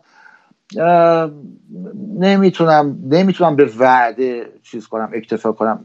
شما وقتی که هیچ مسئولیتی نداری میتونی بگی که آره ما یه حکومتی میشه، در حکومت بعد اما حق به حقدار میرسه، اینو همه میتونیم بگیم، درسته؟ ولی در حکومت بعد نه من نوعی، نه شما نوعی، نه اون کسی که این حرفو زده، ممکنه هممون هیچ کاره باشیم. جوی ساخته خواهد شد که این جو ممکنه به هر سمتی بره و شما هیچ کاری نمیتونین بکنین، هیچ جوری نمیتونین این جو رو تغییر بدین و برش گردونین و تبدیلش بکنین اون چیزی که میخواین. مگه اینکه نمیدونم، یکی از ترسای من برای تغییر همیشه همین بوده. البته ترس از تغییر نباید باعث بشه که جلوی تغییر بایستیم. من جلوی تغییر نمیستم، من کنار میستم تا هر اتفاقی میخواد بیفته و دعا میکنم که اتفاق شکل درستش بیفته و نمیدونم. آره، ولی نمیتونم از کسی دفاع بکنم، پیشاپیش هر کاری که کتایی بکنم. بعد من کارتونیستم، کارتونیست وظیفش دفاع از حق اقلیتیه که در قدرت نیست. این اقلیت میتونه یک دوره‌ای من شمایی باشین یا همین دوستانی باشن که الان اعتراض دارن به حکومت جمهوری اسلامی. ممکنه اگر من زنده باشم و 20 سال بگذره، ممکنه اون مذهبیایی باشن که حقشون در اقلیت قرار گرفتن و الان حقشون یک جورایی داره تهدید میشه. اون موقع من در خودم این پرنسیپ رو برای خودم قائل هستم که اون دوره از حق اونا دفاع بکنن، حتی اگه خودم باشون موافق نباشم، یعنی با ایدهشون، با مذهبشون، با اعتقاداتشون، با اون چیزی که دوست دارن، با اون چیزی که میخوان. متوجه هستیم؟ ولی اینو وظیفه کارتونیست میدونم. من اتفاقا سوالم خواست از اون همینو بپرسم که در مورد همین داستانه و اینکه نقش هنرمند چیه در یک جامعه. این یه بحثی که من خیلی وقتا پیش میاد بین من و دوستانم و اینکه چون بعضی میگن آقا تو چون یه تریبون داری یا یه وظیفه داری یا یه مسئولیت داری، اگه مثلا 10,000 تا طرف داشت یا 4 میلیون تا، خب به نظرم یه فرقی هستش. و کلا آیا یه هنرمند یه وظیفه داره یا یه مسئولیتی داره که مسائل روزو توی تریبونش استفاده کنه که به گوش بیشتری برسونه یا انتقاد بکنه یا نکنه یا اصلا؟ این خیلی برای من همیشه سواله که جوابش خودم نمیدونم چیه. خب این جواب منم نمیدونم واقعا. یعنی اولا که من امیدوارم هنرمند باشم، مطمئن نیستم که هستم یا نیستم، ولی از اون طرف قطعا کارتونیست هستم. حالا اگر فاصله ای داشته باشه بین کارتونیست بودن و هنرمند بودن و این فاصله رو طی کرده باشم یا نکرده باشم، اون یه بحث دیگه است. ولی خود کارتونیست بودن باید یه جور تعهد اجتماعی رو الزاماً به نظر من میخواد، یعنی من نمیتونم نداشته باشم این تعهد رو. ولی خودم به شخصه من طرفدار تز هنر برای هنر هستم، یعنی معتقد هستم که هیچ چیزی، هیچ دلیلی مهمتر از خود هنر برای هنر وجود نداره. در عین حال من آرتیستا و هنرمندهایی که یک نگاهی هم به جامعه جامعه که درش زندگی میکنن دارن، اونا رو ترجیح میدن. اون دیگه میدونی ترجیحات شخصی من هستش، من اونا رو بیشتر دوست دارم. متوجه هستی؟ مثلا من آره، مثلا من شاملو رو دوست دارم. شاملو که از بوتای من توی ادبیات هستش، به خاطر اون نگاه اجتماعی که داشته و داره، حتی شعرهای عاشقانه‌اش هم یه ور اجتماعی داره. من این نگاه رو دوست دارم در شاملو. حالا بعضی میگن این یه نگاه قدیمی از مد افتاده است، تحت تاثیر چه میدونم روشنفکرای فرانسوی، نمیدونم دهه فلان بودن، تحت تاثیر اگزیستانسیالیستا بودن، تحت تاثیر سارتر بودن، هر چی که میگن. حالا این چیزا رو چون رام خوردم و کلم گرمه وارد نشم بهتره، چون پرت و پلا ممکنه بگم، فرماره ممکنه پرت و پلا بگم ازم ایراد بگیرن. ولی من این تیپ شاعرای اینطوری دوست دارم. یا مثلا شعرای عاشقانه ناظم حکمت رو دوست دارم. اصلا ناظم حکمت به نظر من یکی از دلانگیزترین مخلوقات بشری است، دلانگیزترین شاعران جهان. شعراش با هر زبانی که با بدترین ادبیات هم که ترجمه، یعنی با ادبیات بد، با فارسی بد هم که ترجمه میشه، وقتی میخونی باز یه چیزی تو جوهر اون شعر وجود داره که به نظر شخص من زیباست. در این حال نگاهش هم یه نگاه کاملا انسانی. افکار سیاسیش هم چپ بوده. این که میگن چپ هرگز نفهمید، هر کی اینو گفت گوه خورد. چپ خیلی هم خوب میفهمن، خیلیشون خیلی هم عالی میفهمن. اینم با اینکه من چپم نیستم، اینم توضیح بدم. والله به خدا به قرآن، آره من خودم همیشه میگم من اصلا طرفدار هیچ حزب با خط فکری نیستم، به خصوص دنیای امروز. ولی آدمای با سواد رو و آدمای با استعداد رو تو هر گوشه‌ای که وایساده باشن، با هر پس زمینه فکری، اینا رو دوست دارم. یعنی اصلا علت زندگی کردن، اینکه زندگی ارزش زندگی کردن داره، اینا هستن. یکی اصلا شما تصور بکنید جهان رو بدون مارکس، مگه میشه همچین چیزی، همچین متفکری و جهان تجربه نکرده باشه؟ یا جهان رو حالا چه میدونم بدون پوپر، یا هر کسی، هر متفکر دیگه اهم از اونایی که طرفدار مارکسیسم موافق هستن یا مخالف هستن، ولی متفکر هستن و تاثیرگذار هستن، اینا ارزش زندگی کردن هستن. یعنی ما زندگی میکنیم فقط به خاطر لطف زندگی بودن ایناست، دیدن ایناست، خوندن ایناست، احساس کردن ایناست. هنرمندان برای من همین هستن. یعنی چه یه آرتیست آلمانی هستش که فاشیست بوده، اون زنه رفنی. من وقتی که به مشروبم خوردم تلفظم خیلی افتضاح شد. اون که از رژه فاشیستا توی آلمان هیتلری یه مستند خیلی معروف ساخته که هنوز هم درس میدن و توی چیزا نشون میدن. تصور کنی که مثلا این خانم نبوده، این مستند نمیساخت، فاشیست هم بوده. حالا این فاشیست بوده نبوده، کارش درجیه که من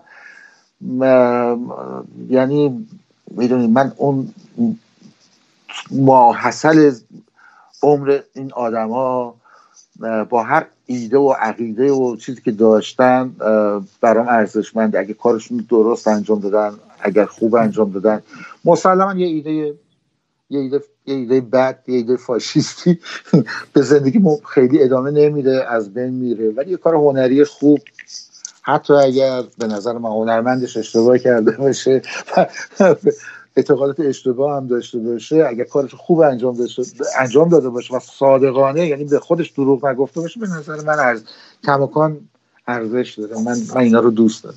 و اینکه که در ادامه همین این سوال و این پیش میاد که دقیقاً خب الان خیلی هستن که مثلا به خاطر تکنولوژی، به خاطر سوشال میدیا، حالا چه به حق چه به ناحق، هر دلیلی یه سری چندین میلیون نفر فالوور دارن و اینم بحثا یه جوری دیگه هم پیچیده میکنه. آیا اونا مثلا مسئولیتی دارن که رعایت کنن یه سری چیزا رو، یا تریبونشون رو استفاده کنن که کار خیر کنن، به چسب با هنرشون؟ و دیدیم خودمون دیگه، مثلا آدمایی که تو این بحثایی که پیش میاد، یه کسی یه حرف اشتباهی میزنه و اون آدمو کاملا حذف میکنن. حالا میگم چه درست چه غلطش کاری ندارم، ولی خیلی این تکنولوژی عجیب غریب کرده به نظرم این داستانو و خیلی وقتا میشه ازش به عنوان ابزاری استفاده کرد که کار خیر رو خوب کرد و خیلی وقتا هم ازش شاید ابزاری باشه که چیزای منفی تبلیغ بشه، ولی اون نهایتاً میگم اون این پلیس کردن این داستانا خیلی بحث پیچیده به نظر من و که الان خیلی داغه و توی این دنیاهای اجتماعی. مثلا یه پیشنهاد که توییتر داشت میداد چند وقت پیش این بود که فالوورها رو و مقدار لایک رو اصلا کلا حذف کنه، یعنی تو ندونی که این مثلا 10,000 تا لایک داره و 1,000 تا ریتوییت شده، به خاطر اینکه تو فقط به عنوان یک کانتنتی اگه دوستاشو یا ساپورت میکنی میدونی اینجوری این جوی ایجاد نشه که آقا چون همه دارن این حرفا میزنن یا ما هم بزنیم یا تکرار کنیم یا یعنی بسته یه کانتنت رو بسته به هوش خودمون یا سلیقه خودمون یا عقاید خودمون مثلا انتخاب کنیم و فیلتر کنیم. بحث جالبیه، اونم خودش بحث جالبیه، فکر بدی نیست، ولی هوش و حواس بیشتری میخواد برای اینکه آدم وارد این بحث بشه. قبول نداری یعنی آره. بیا الان به چیزای سطحی‌تر و پیش پا افتاده تر و درباره این چیزای آره چیزای خیلی سخت صحبت نکنیم. نه اینا فقط چون کنجکاو بودم، چون این بحثی که همیشه با اون پیش میاد که آقا ما چرا آخه خیلی ما فوش میخوریم که آقا چرا این حرف نمیزنی، این کارو نمیکنی و منم خیلی وقتا میگم آقا به خدا چون نظری ندارم یا نمیدونم نمیخوام نظر غلطی بدم، میخوام بیشتر اینفورم تر باشم، میخوام بیشتر تحصیل کنم، درس بخونم در موردش یا مقاله بخونم. ببین اصلا ترسناک نظر دادن رو توی توییتر رو مخصوصا تو توییتر ترسناک کردن. یعنی باید انقدر به عواقب و جوانب نظری که میدی فکر بکنی که اصلا حوصله، یعنی خیلی وقتا اینی که آدم هیچی نگه و رد شه از کنارش بگذره شاید به صلاح بشه. این اون وقت این خطر وجود داره آدمایی که حرف حساب دارن میزنن احساس تنهایی بکنن و احساس اینکه هیچ شنونده‌ای ندارن، هیچ بیننده‌ای ندارن، هیچ کس متوجه حرفشون نشده. این خیلی خطرناکه. از اون طرف برای اینکه با خودت راحت بشی و هر چیزی که فکر میکنی صحیح و درست و حرف منطقی و حرف حساب حداقل یک عکس‌العملی نشون بدی در حد لایک زدن این حرفا، به عواقبش هم فکر نکنی، بعد فکر کنی که خب من این لایک رو میزنم بعدن چند صد نفرم بعد چند یه هفته هم دنبالش رو بگیرم و یه فوش بخورم و چون میزنم یه بعد بیرو بشنوم و اینا. آره میفهمم اینم آره. خیلی چیز تصمیم خیلی دشواری، یعنی اصلا واقعیت دشواری هست. حالا من اصلا میخوام خیلی وقتا این آدما رو نمیشناسم، یعنی کسی که آره. لایک میکنم حرفش رو فقط به حرفش فکر میکنم آره. بعد میام میگه که نه این مثلا این خانم کیک بوده که در فلان جا فلان تاریخ فلان موزه رو گرفته. بابا به من ممکن مزخرفترین آدم ها با مزخرفترین موزه گیری ها یک دفعه حرف درست بزنه.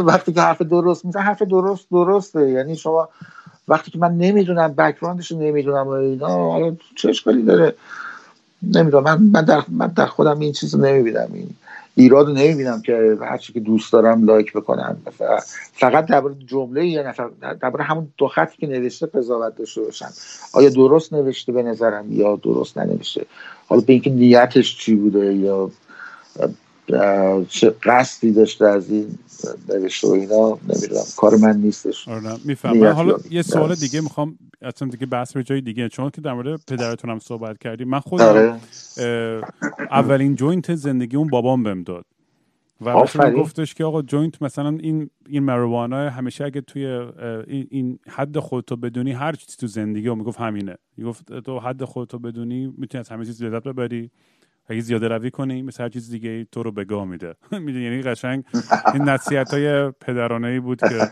به من توی نوجوانی کرد و من تا حدودی واقعا میتونم بگم بیشتر عمرم خیلی رابطه هلثی داشتم با این اکسپریمنت کردم با مشروب و با مواد و با کلا دنیایی که توش وارد شدم، دنیای خیلی ماجراجویی و ادونچری که شما که مثلا من حتی بعد از فوت پدرم مثلا یه سری چیزایی رو امتحان کردم، یه گیاهایی هستن نمیدونم درموردشون چیزی خوندین شدی مثل آیواسکا و ایبوگا یا ماجیک ماشروم و این چیزا که میگن الان تحقیقاتی هستش در موردش که برای دیپرشن یا تراما این چیزا خیلی کمک میکنه. ولی خب برای شمایی که مثلا پدرتون یه همچین رابطه‌ای داشتش با مواد مخدر، شما خودتون برداشت جمهوری هیچ وقت چیزی تجربه کردین اصلا تو اون سمت اون دنیا رفتین اصلا یا نه؟ من به خاطر اینکه خیلی دلخور بودم از بابام، نه هیچ وقت. من تنها مخدری که استفاده میکنم سیگاره، اونم از دوران خیلی متاسفانه 100 بار متاسفانه از 18 سالگی تقریبا 17 سالگی شروع کردم سیگار کشیدن. الان بابت اونم خیلی خوشحال نیستم.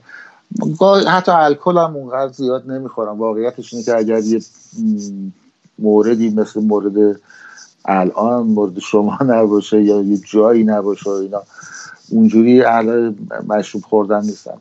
تازه که بعد از اینکه هواپیما رو زدن یه کمی در تنهایی هم پایه‌گذاری واقعا نمیتونم تحمل کنم. یه چند تا گیلاس مشروب میخورم و بیشتر ویسکی هم میخورم.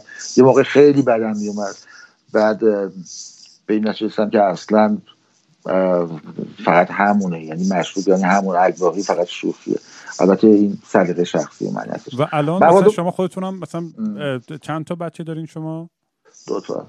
مثلا شما مثلا باهاشون صحبت میکنید در مورد اینا، مثلا همیشه پوزیشنتون چی بوده همیشه در مورد این وقتی میخواین به من هیچ وقت نهیشون نکردم، تشویقشون نکردم، هیچ چیزی نداشتم. امیدوار بودم که خودشون، بچه‌های من خیلی باشعورتر از خودم شدن، نمیدونم چرا. یعنی اصلا شبیه من نیستن، در قیافه‌شون خیلی شبیه منن. مطمئن باشین پدر هر دوشون خودم هستن. هر دوشون هم دوچار ضعف مو و نمیدونم یه حرفا هستن، از این بابت هم شبیه هم هستیم. ولی خیلی آدم حسابی هم، خیلی مردان معقول و منطقی و درست حسابی هستن. من کلا خیلی رویم با مواد مخدر و اینا، جوینت و اینا که اصلا نمیتونم بکشم. یعنی یه چند بار امتحان کردم، اولی پک میزنن بیهوش میشم، میافتم، نمیدونم چرا اینطوری رو من اثر میذاره. و یعنی هیچ چیز دیگه نمیفهمم، هیچ چیزی از جهان دیگه درک نمیکنم، حتی فرصت نمیکنم ازش لذت ببرم. یعنی با اولین دومین پاکی که میزنم بیهوشم. یکی یه دو سه دفعه این تجربیات من به درد چه کسی میخوره، ولی دو سه شاید هم بیشتر 3-4 دفعه تریاک کشیدم. اونم در ایران، به خاطر اینکه در دورانی بود که معمار بودم و یه کارفرمایی داشتم که پولدار بود و خیلی دارم میخواستش که ارتباطم باش حفظ بکنم. خیلی علاقه به کشیدن تریاک داشت. من مجبور بودم باش مثلا سفر برم، سر زمین برم، کارخونه داشتم براش میساختم و اینا، بساتی پرم میکردیم. مجبور بودم برای که همراهشون باشم که منم بازی خارج نشم. یه تجربه‌ای که همیشه تعریف میکردم این بود که یه موقع پیش یه قبیله قشقایی زندگی میکردم تو جنوب فارس. بعد اونجا خیلی مریض شدم و مریض حال خیلی بدجور، و بعد تنها دوایی که اینا داشتن تریاک بود. منم خیلی جوان بودم، گفتم ببین یا با تریاک بکشی یا با مثلا تحمل کنی درد تو دیگه. منم دیدم خب بچه بودیم، همه ما میگن تریاک بده و فلان. خلاصه وافور آورد و خودش و مامانش و مام بزرگش و همه خانواده با هم نشستیم کشیدیم و حالم بهتر شد. بعد انقدر حالم خوب شد اون موقع که اون چند هفته‌ای که اونجا بودم دیگه همش رو این تریاکه بودم.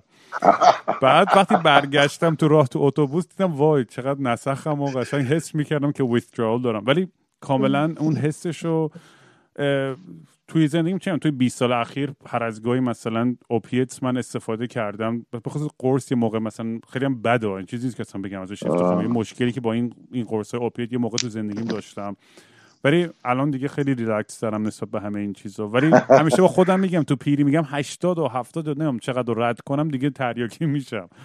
اون موقع اگه برسم، چون هنوز یادم حس و حالشو انقدر واقعا دوست داشتم. حالا نمیخوام رومانتیسایزش کنم چون اصلا فانکشنال نیستی، ولی وقتی دیگه زندگیمو کردم و دیگه آمادم که به قول معروف دیگه آخرین نفسامو بکشم. چه میدونم تصمیمیه که گرفتی. من یه سفر رفتم اهواز با همین رفیق بود که پولدار بود، داشتم براش کارخونه میساختم. اونجا یه نفر رو میشناخت که از خوانین بود در زمان اعلیحضرت، و ولی وقتی ما رفتیم اهواز دیگه یه مدتی هم زندانیش کرده بودن در جمهوری اسلامی، تازه آزاد شده بود این حرفا. خلاصه یه دوری هم مثل زمان شاه رئیس سازمان ایلات عشایر بود و اینا، اسمش هم یادم میاد، خوب نمیگن دیگه، حالا فوت کرد، پیرمردی بود. وقتی که وارد شدیم خونهش، ایشون پای منقل نشستم، تازه سکته‌ای کرده بود و دکتر مثل تجویز کرده بود ویسکی بخوره و تریاکی که بود حسابی یه ویسکی هم بخوره. خب برای ما به افتخار رفیقش که رفیق ما بود و منم که مهمون اونا بودم و اینا، یه سفره‌ای پهن کرد و جوجه کبابی و منقلی گذاشت و بعد خود خان، من هیچ وقت یاد نگرفتم که چطوری باید تریاک کشید، ولی خب معمولا دیگه خودشون میگیرن برات میذارن و چاق میکنن، تو فقط وظیفه پک زدن داری. آره، سر سفره دم دست ایشون نشستیم و ایشون انبر رو میذاشت و ما هم دود میکردیم. من فقط یه جوک شنیده بودم همون موقع که محتواش این بود که نتیجه گیری اخلاقی جوکه این بود که وقتی تریاک کشیدی نباید بیرون بدی، باید نیگر داری.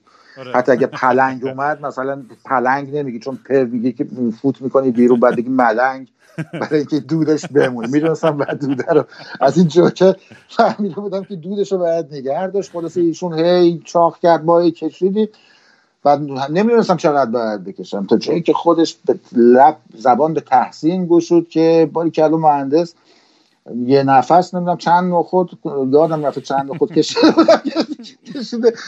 و بعدش این چایی نبات و نمیدونم این حرفا، بعد این میدونی این حالت کل این سرمانیشو دوست نداشتم، اینکه بعد دراز کشید و بعد چای شیرین اینطوری خورد و بعد خودتو بخارونی و اینا.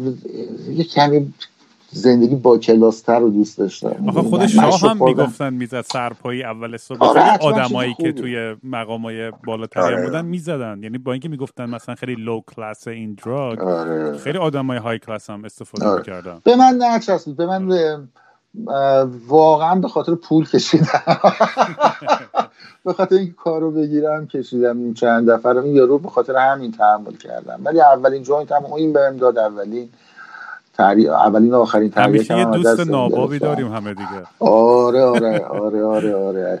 معمولا مشروب رو همه با داییشون امتحان میکنن. زمان ما بچه بودیم شهرنو هم با داییشون امتحان میکردن.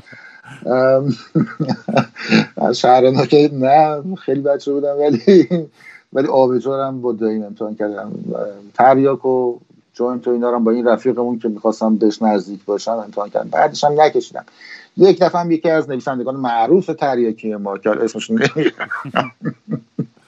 از هم خیلی به لطف و مرحمت داشت، من خیلی براش احترام قائلم، هنوزم براش احترام قائلم. ازم پرسید که تریاک میکشی و اینا، گفتم نه والله من همین سیگار که میکشم از پس هزینه هاش بر نمیام و اینا. گفتش که بعدم فکر کنم دیگه یکی هم اضافه کنم به خرج مخارجم دیگه حتما همسرم من از خونه بیرون میکنه. گفتش که خب من زنگ میزنم باهاش صحبت میکنم ببینم چی دلش میخواد، یه شوهری داشته باشه که زود سکته کنه بمیره، یا اینکه تریاک بکشه از 120 سال سایه‌اش بر سر شما باشه. خیلی ازش تشکر کردم، ولی خب تلفنمو بهش ندادم زنگ بزنم، چون واقعا من طبعم خیلی به سمت مواد و این چیزا نیست. حالا نمیدونم خوشبختانه یا بدبختانه، چون که واقعا دوست دارم بکشم، من دوست دارم که بکشم کش نکنم، بتونم معاشرت کنم، ولی نمیدونم چرا اینطوری رو مسئله میذارم. آره، رو هر کی یه چیز یه آره خیلی عجیبه رو من. آره. خیلی عجیبه توی جوانیتون. ولی مثلا شما خیلی جوان ازدواج کردی نه؟ بله 24 ساله بود، اون موقع مود بود میدونی. آره منم پدرم من مامانم 17 سالش بود که اصلا حامله شد، یعنی خیلی جوان بود. بابام همون 20 خورده سالش بود و الان البته خیلی فرق کرد. الان من نزدیک 40 سالمه، هنوزم حس میکنم یه بچه، میگم شت من میخوام ازدواج کنم، یه بچه داشتم چه گویی میخوام بخورم. اینقدر زندگی ماجراجویی و پر ادونچری داشتم که از طرف خیلی دوست دارم یه همسر خوبی داشته باشم و خانواده تشکیل بدم فلان، ولی از اونورم انقدر اعتیاد دارم به اینکه همش در حال حرکت و تو سفر باشم و نمیتونم یه جا آروم بگیرم، مثلا کنام بذارم زمین بگم خب این دیگه زندگی من. تجربه شخصی من اینه که همسر همیشه خوب هستن، یعنی اون همیشه شما با هم یه دونه همسرتون بودین یا؟ بله. نقطه ضعف بزرگ ما هستیم نه همسرها، واقعیت هستش که اونا همه خوب هستن ولی ما هستیم که نمیدونم به درد زندگی خانوادگی نمیخوردیم، از اولم به درد نمیخوردیم. آره کلا یه پروسه سختیه، من احساس میکنم تو دنیای امروز بچه دار شدن انقدر قانونای مختلف و محدودیت ها و مراعات و اصلا حتی بهش فکر میکنم، چون ما بچه بودیم ما پابرنه ما میداختن تو خیابون شب بیا خونه، اصلا الان انقدر همه اوور پروتکتیو و نگران و فلان و چیزی یه حساسیتی هستش که من خودم هنوز اصلا نه بچه ندارم استرسشو میگیرم، بهش فکر میکنم میگم وای با چیکار کنم اگه مثلا بچه داشتم. من هیچ وقت استرس بچه نداشتم، البته سختی داشته حتما و واقعا از نتیجهش راضی هستم، یعنی هیچ وقت نمیفهمم بقیه چی میگن، هیچ وقت اون کاری که دیگران کردن برای این بچه‌هاشون میکنن یا الان میکنن من هیچ وقت نکردم، هیچ وقت پدر خوبی هم واقعا نبودم. ولی بابای منم همین رو میگفت دقیقا، من گفت من سگا رو که گفت تونستم تربیت کنم، شما رو نتونستم. من سعیم نکردم آخه خیلی. من کلا آدم خوش اخلاقی بودم. منظورم سگ بود، سگای میدونم میگم من برای بچه‌های خودم سعیم حتی نکردم که تربیتشون کنم، که بعد بخوام بگم نتونستم. واقعا نمیدونم چی شد که اینقدر خوب شدم، دستم بهش شد. آره خیلی راضی هستم از این بابت، ولی نمیدونم برام میدونم که دوره ما زندگی یک کاتالوگ مشخص بود، شما طبق کاتالوگ زندگی میکردی. آره طبق کاتالوگ هم ازدواج میکردی، تو اون کاتالوگ داشت که بچه دارم باید بشی بلافاصله، معمولا همه طبق کاتالوگ رفتار میکردن. الان دیگه فرق کرده اون کاتالوگ. شما بعد که از ایران اومدین بیرون 10 سال پیش 2010 بعد. من فکر می‌کردم خیلی قبل‌تر اومده بودیم بیرون، نمیدونم چرا. نه 2010 من الان دقیقاً همین ماهی که توش هستیم تو جون 10 سالم تموم شد که خارج از ایران هستم. چه جالب، من نمیدونم چرا همیشه فکر می‌کردم خیلی دیرتر. یعنی ما برادرای دیگه هم همین، یعنی اونا هم تیرن که نه هنوز ایران هستش، مانا چند سال زودتر از من اومد به خاطر گرفتاری که براش پیش اومد تو ایران نمیتونست بمونه دیگه، در رفتی که اومد ایران. و این میگم کاری که شما و مانا میکنین خب خیلی الان جزء یه تاثیرگذارترین کارهاییه که توی این داستانای ساتایر اجتماعی ما پیش میاد و واقعا هم خیلی همیشه برای همه، یعنی این متوجه این خب این چیز خیلی obvious واضح بدیهی این کارهای شما و تأثیری که میذاره توی حتی سادگی خودش، حالا تضاد رو که نشون میده یا تمام اون معانی که میاد پشت یعنی مقدار حجم معنی که پشت یک کاری کاتور میاد انقدر زیاده که همیشه برام خیلی جالبه که تو میتونی این همه انفورمیشن رو توی یه جا بدی و این خیلی وقتا نیازی هستش که این مرتبط به روز باشه یا نه، یه فکر یا یه تمی همیشه هستش تای ذهنتون. والا قبل از که از ایران بیام نمیتونستم خیلی مرتبط با مسائل روز کار بکنم، یعنی اصلا زمینش وجود نداشت در ایران. الان نزدیک حدود 1-2 سال اخیر، 1.5 سال اخیر رو یه برنامه تلویزیونی 5 دقیقه در هفته داشتم، کارتونای مثلا هفته رو اونا که در ایران و خارج از ایران ایرونیا و غیر ایرونیا کار میکنن مثلا معرفی میکردم. بیشتر تاکیدم رو کارتونسای ایرانی بود، داخل ایران بود. یعنی هنوز که نگاه میکنم عموما سعی میکنن، نمیتونن اصلا در باره مسائل ایران خیلی واضح و روشن و بدون ترس و لرز چیزی بکشن و حرف بزنن. ترجیح میدن مفاهیم کلی رو کار بکنن یا مثلا به قول خودشون کارتونای مفهومی بکشن. همون بلایی بود که سر منم اومده بود در ایران، این تیپ کارا رو میکردن دیگه. تو خارج از ایران یه جور دیگه، حالا اینجا شما نمیتونید. هیچ وقت به شما پیشنهاد شده بود مثلا از سمت دولت که با اونا کار کنید یا نه؟ دولت به کی پیشنهاد میکنه؟ اتفاقا یکی از مشکلاتی که اوایل ما داشتیم، یعنی به عنوان شوخی میگفتیم فرق حکومت اعلیحضرت با حکومت آقای خمینی در این هستش که در دوران اعلیحضرت دفتر فرح و اینا میومد به شما یه بورسی میداد و شما رو به عنوان هنرمند میخرید، بعد همگیر میشدی، بعد یه پستی بهت میداد تو تلویزیون یا تو کانون پرورش فکر کودکان، یا بالاخره یه جایی دستت بند میشد کار میکردی. ولی الان در حکومت جمهوری اسلامی شما میرید در وزارت ارشاد، مثلا یارو میگه نگهبانی، میگه چیکار داری؟ میگه اومدم خودم بفروشم. میگه اصلا راحت نمیده برید بالا. نه پیشنهاد کار، اصلا شعورشون به این چیزا نمیرسه که بخوام به کسی پیشنهاد کار بدم. همینش برام خنده داره. بعضیا میخوان تو رو متهم، اینجا متهمت میخوان بکنن، مثلا فکر میکنن که تو با گروه فکری اینا مخالف هستی، که حالا واقعا هم نیستن، به اون شکلی که اونا فکر میکنن مخالف نیستن. بعد میگن خب تو حتما هنربند، اینم یه اصطلاح توییتریه، هنربند خودفروخته هستی، ماه به ماه مثلا از ایران حقوقت میاد. یا اگه اینا شعور داشتن واقعا که باید ماه به ما برن حقوق بدن، که من ممکن بود هنوز ایران مونده باشم. این ریشه دایجان ناپلونی تئوری توطئه ما چیه واقعا؟ یعنی چیه که انقدر نمیتونیم حقیقت خیلی ساده رو قبول کنیم؟ حقیقتی که جلو چشمون همیشه باید یه پشت پرده.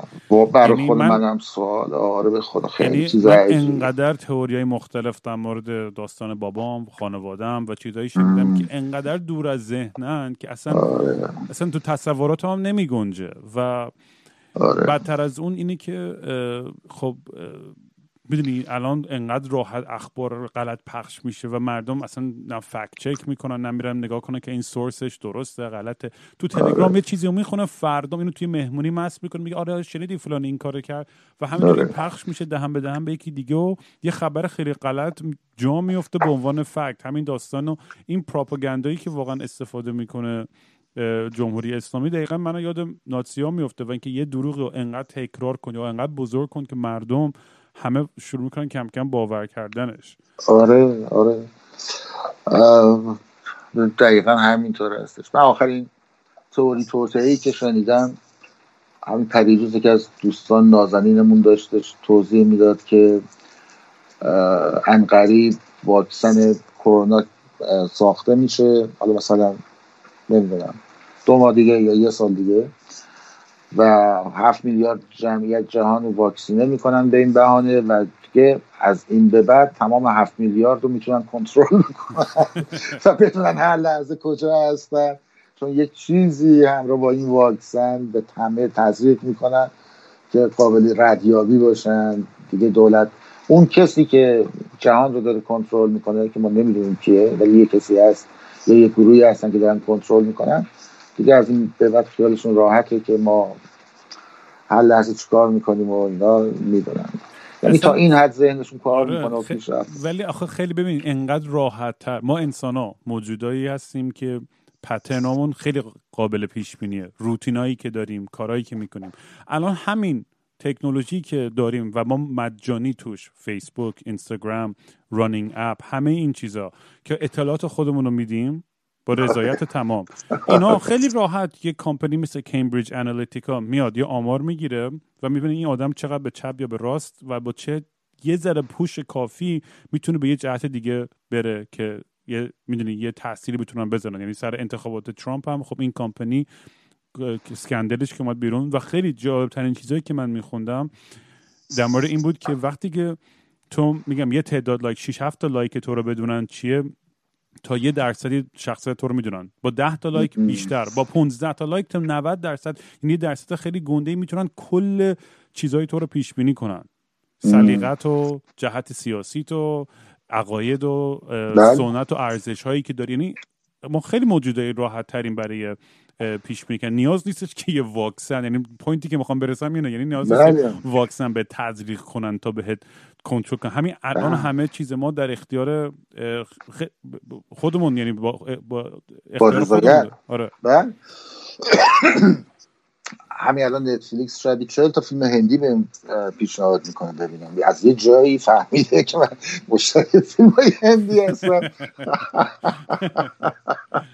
فیلم هندی بهم نشون میده، میدونی فیلم هندی من توصیه میکنم، خیلی چیز خوبی است. من معمولا هم از روی چیز نگاه میکنم، زمانش اگه کمتر از 3 ساعت باشه نگاه نمیکنم، معلومه که خوب نیست. باید 3 ساعت که باشه شما همه چی به نتیجه رسیدین. 3 ساعت از تجربه، یعنی نگاه کردم 3 ساعت که باشه همه چی دارین، شما رقص دارین، کمدی دارین، جنایت دارین، پیام اخلاقی دارین، خانواده دارین، همه چی دارین. یعنی یه معجودی از همه چیز و انقدر خنده داره، یعنی خیلی خوبه. یعنی من هیچ چیز در زندگیم لذت بخش از فیلم هندی پیدا نکردم، من خیلی علاقه دارم واقعا بشت. یه چیزی بود که اصلا فکر نمی‌کردم در مورد شما. سلیقم توی سینما خیلی افتضاحه. چند وقت پیش خانم مریم کردی بود فکر کنم، ازم خواستش که یه لیستی بدم از فیلمایی که می‌بینم و اینا، که چه فیلمایی نگاه می‌کنم، من توصیه گفتم من تا هر چیزی حاضرم لیست بدم غیر از فیلم و سینما، برای اینکه من فقط فیلم آشغال نگاه می‌کنم و به عمدن فیلم هاش. یعنی میدونم، یعنی فکر میکنم اینقدر در طول روز دارم تلاش میکنم، مثلا کار جدی، یعنی خودم کارتون برای دیگران ممکن شوخی باشه، برای من با عنوان کارتونیست خیلی کار جدیه، خیلی جدی بهش فکر میکنم و جدی میبینمش. بعد که میخوام کتاب بخونم، کتاب چیز میخونم، کتابای جدی میخونم، نمیدونم همه چیز رو اون ور روشنفکرانه و روشنفکرانه جدیش رو دوست دارم. سینما که میرسه دیگه واقعا، یعنی شب آخر شب اگه میخوام فیلم ببینم، واقعا میخوام یه چیزی باشه که هیچ ربطی به زندگی واقعی نداشته باشه. آره یه فراری باشه دیگه، واقعا دنبال فرار میگردن، یعنی آخر شب دیگه اصلا دلم نمیخواد. برای همین سلیقه سینمایی افتضاحه، یعنی چیزایی نگاه میکنم که اسباب خجالت هر موجودی میتونه باشه، ولی چون مستی و راستیه اعتراف میکنم که خیلی هم باحال. چوکا جون من واقعا خیلی خیلی حال کردم اصلا امروز، یعنی باورم نمیشه که الان همین 1.5 ساعت داریم با هم حرف میزنیم، شوخی میکنی آقا زیاد. و من هنوز حرفامو نزدم، من همین رو می‌خواستم بگم، من خیلی هنوز حرف دارم که میخوام باهاتون بزنم. اگر مشکلی نیست که ادامه بدیم، اگر دوست داریم به پارت 2 بریم، میتونیم یه پارت 2 بریم بعدن دوباره مثلا. نه چیزی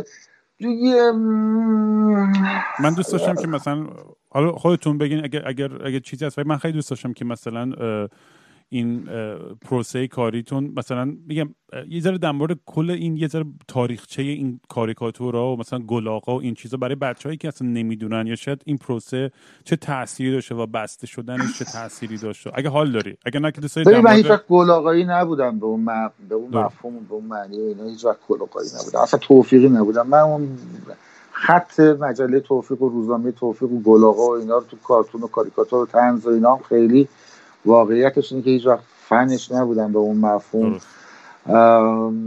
من یه ور آرتیستیکتر و روشنفکرانه ترش رو دوست داشتم توی کار کارتون. اون کاری که اردشیر مؤسس میکرد برام جذاب بود. بعدها کارتونیستای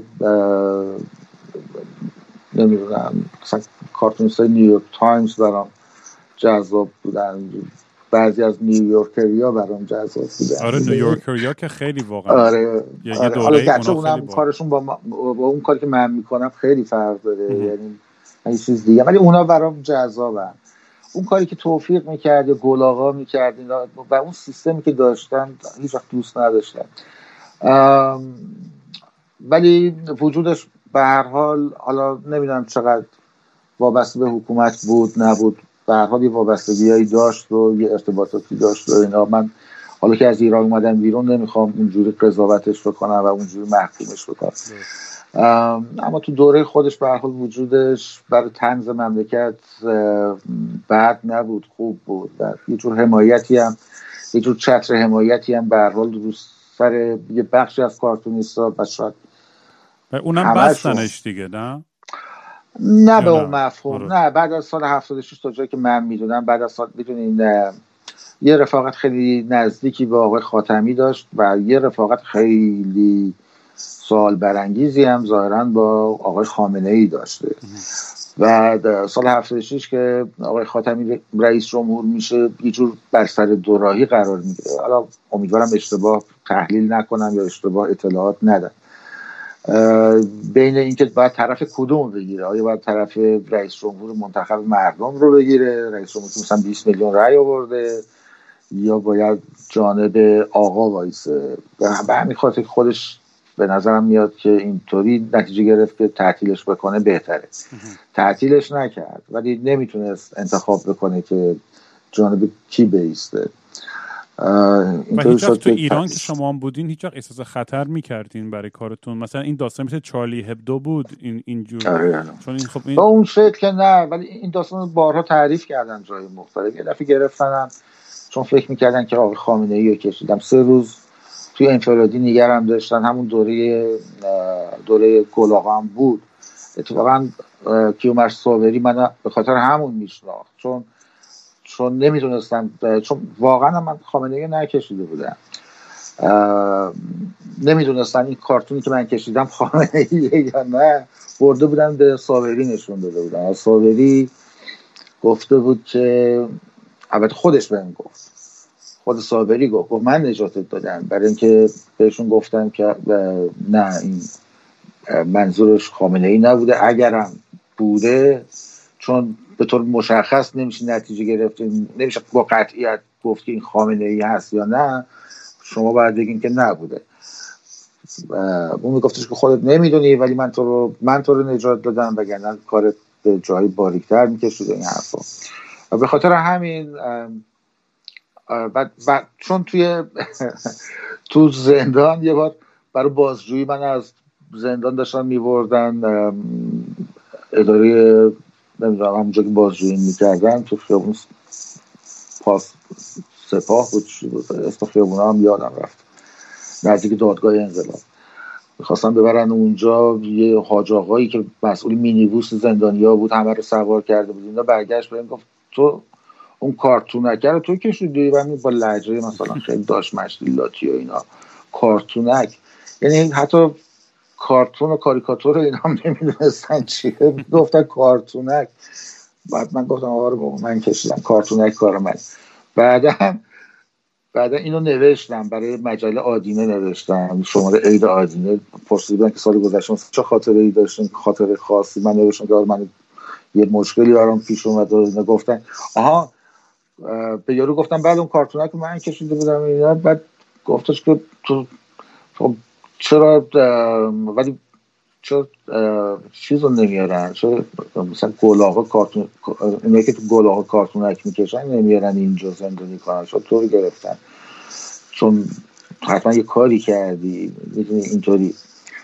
گفتم آره من توضیح دادم، برای من دستگیر کردم، توضیح دادم که من از برای گلاغا کارتونک نمیکشم و اصلا قبول ندارم. و اصلا خلاصه یه چیزی نوشته بودم که به صابری هم برخورده بود، برای همین لازم دید که منو سالگرد مجله دعوت بکنه و حضوری بهم بگه که من چقدر بهش مدیون هستم بخاطر اینکه از اون مخمصه نجاتم بده. منم خیلی ازش تشکر کردم البته، ولی خب هیچ فن مجلهش نبودم. میره اینا کارتونیستاشون هم کاراشون و ایداش عمدتا مال خودشون نبود، اینا یه شورایی داشتن میشستن سوژه کاریکاتور فکر می‌کردن جمعی و تقسیم میکردم بین کارتونیست‌ها. این سیستم کار کردن اصلا چیزی آلترناتیو اون بودش، یعنی اون موقع هم که پخش می‌شد یه کارهای شما مثلا اون دوره نه واقعا چیزم در میومد. البته مجله طنز و کاریکاتور جواد علیزاده هم تقریبا همزمان با گلاغا شروع کرد منتشر شدن، اونم بد نبود، در واقع آلترناتیو گلاغا بود.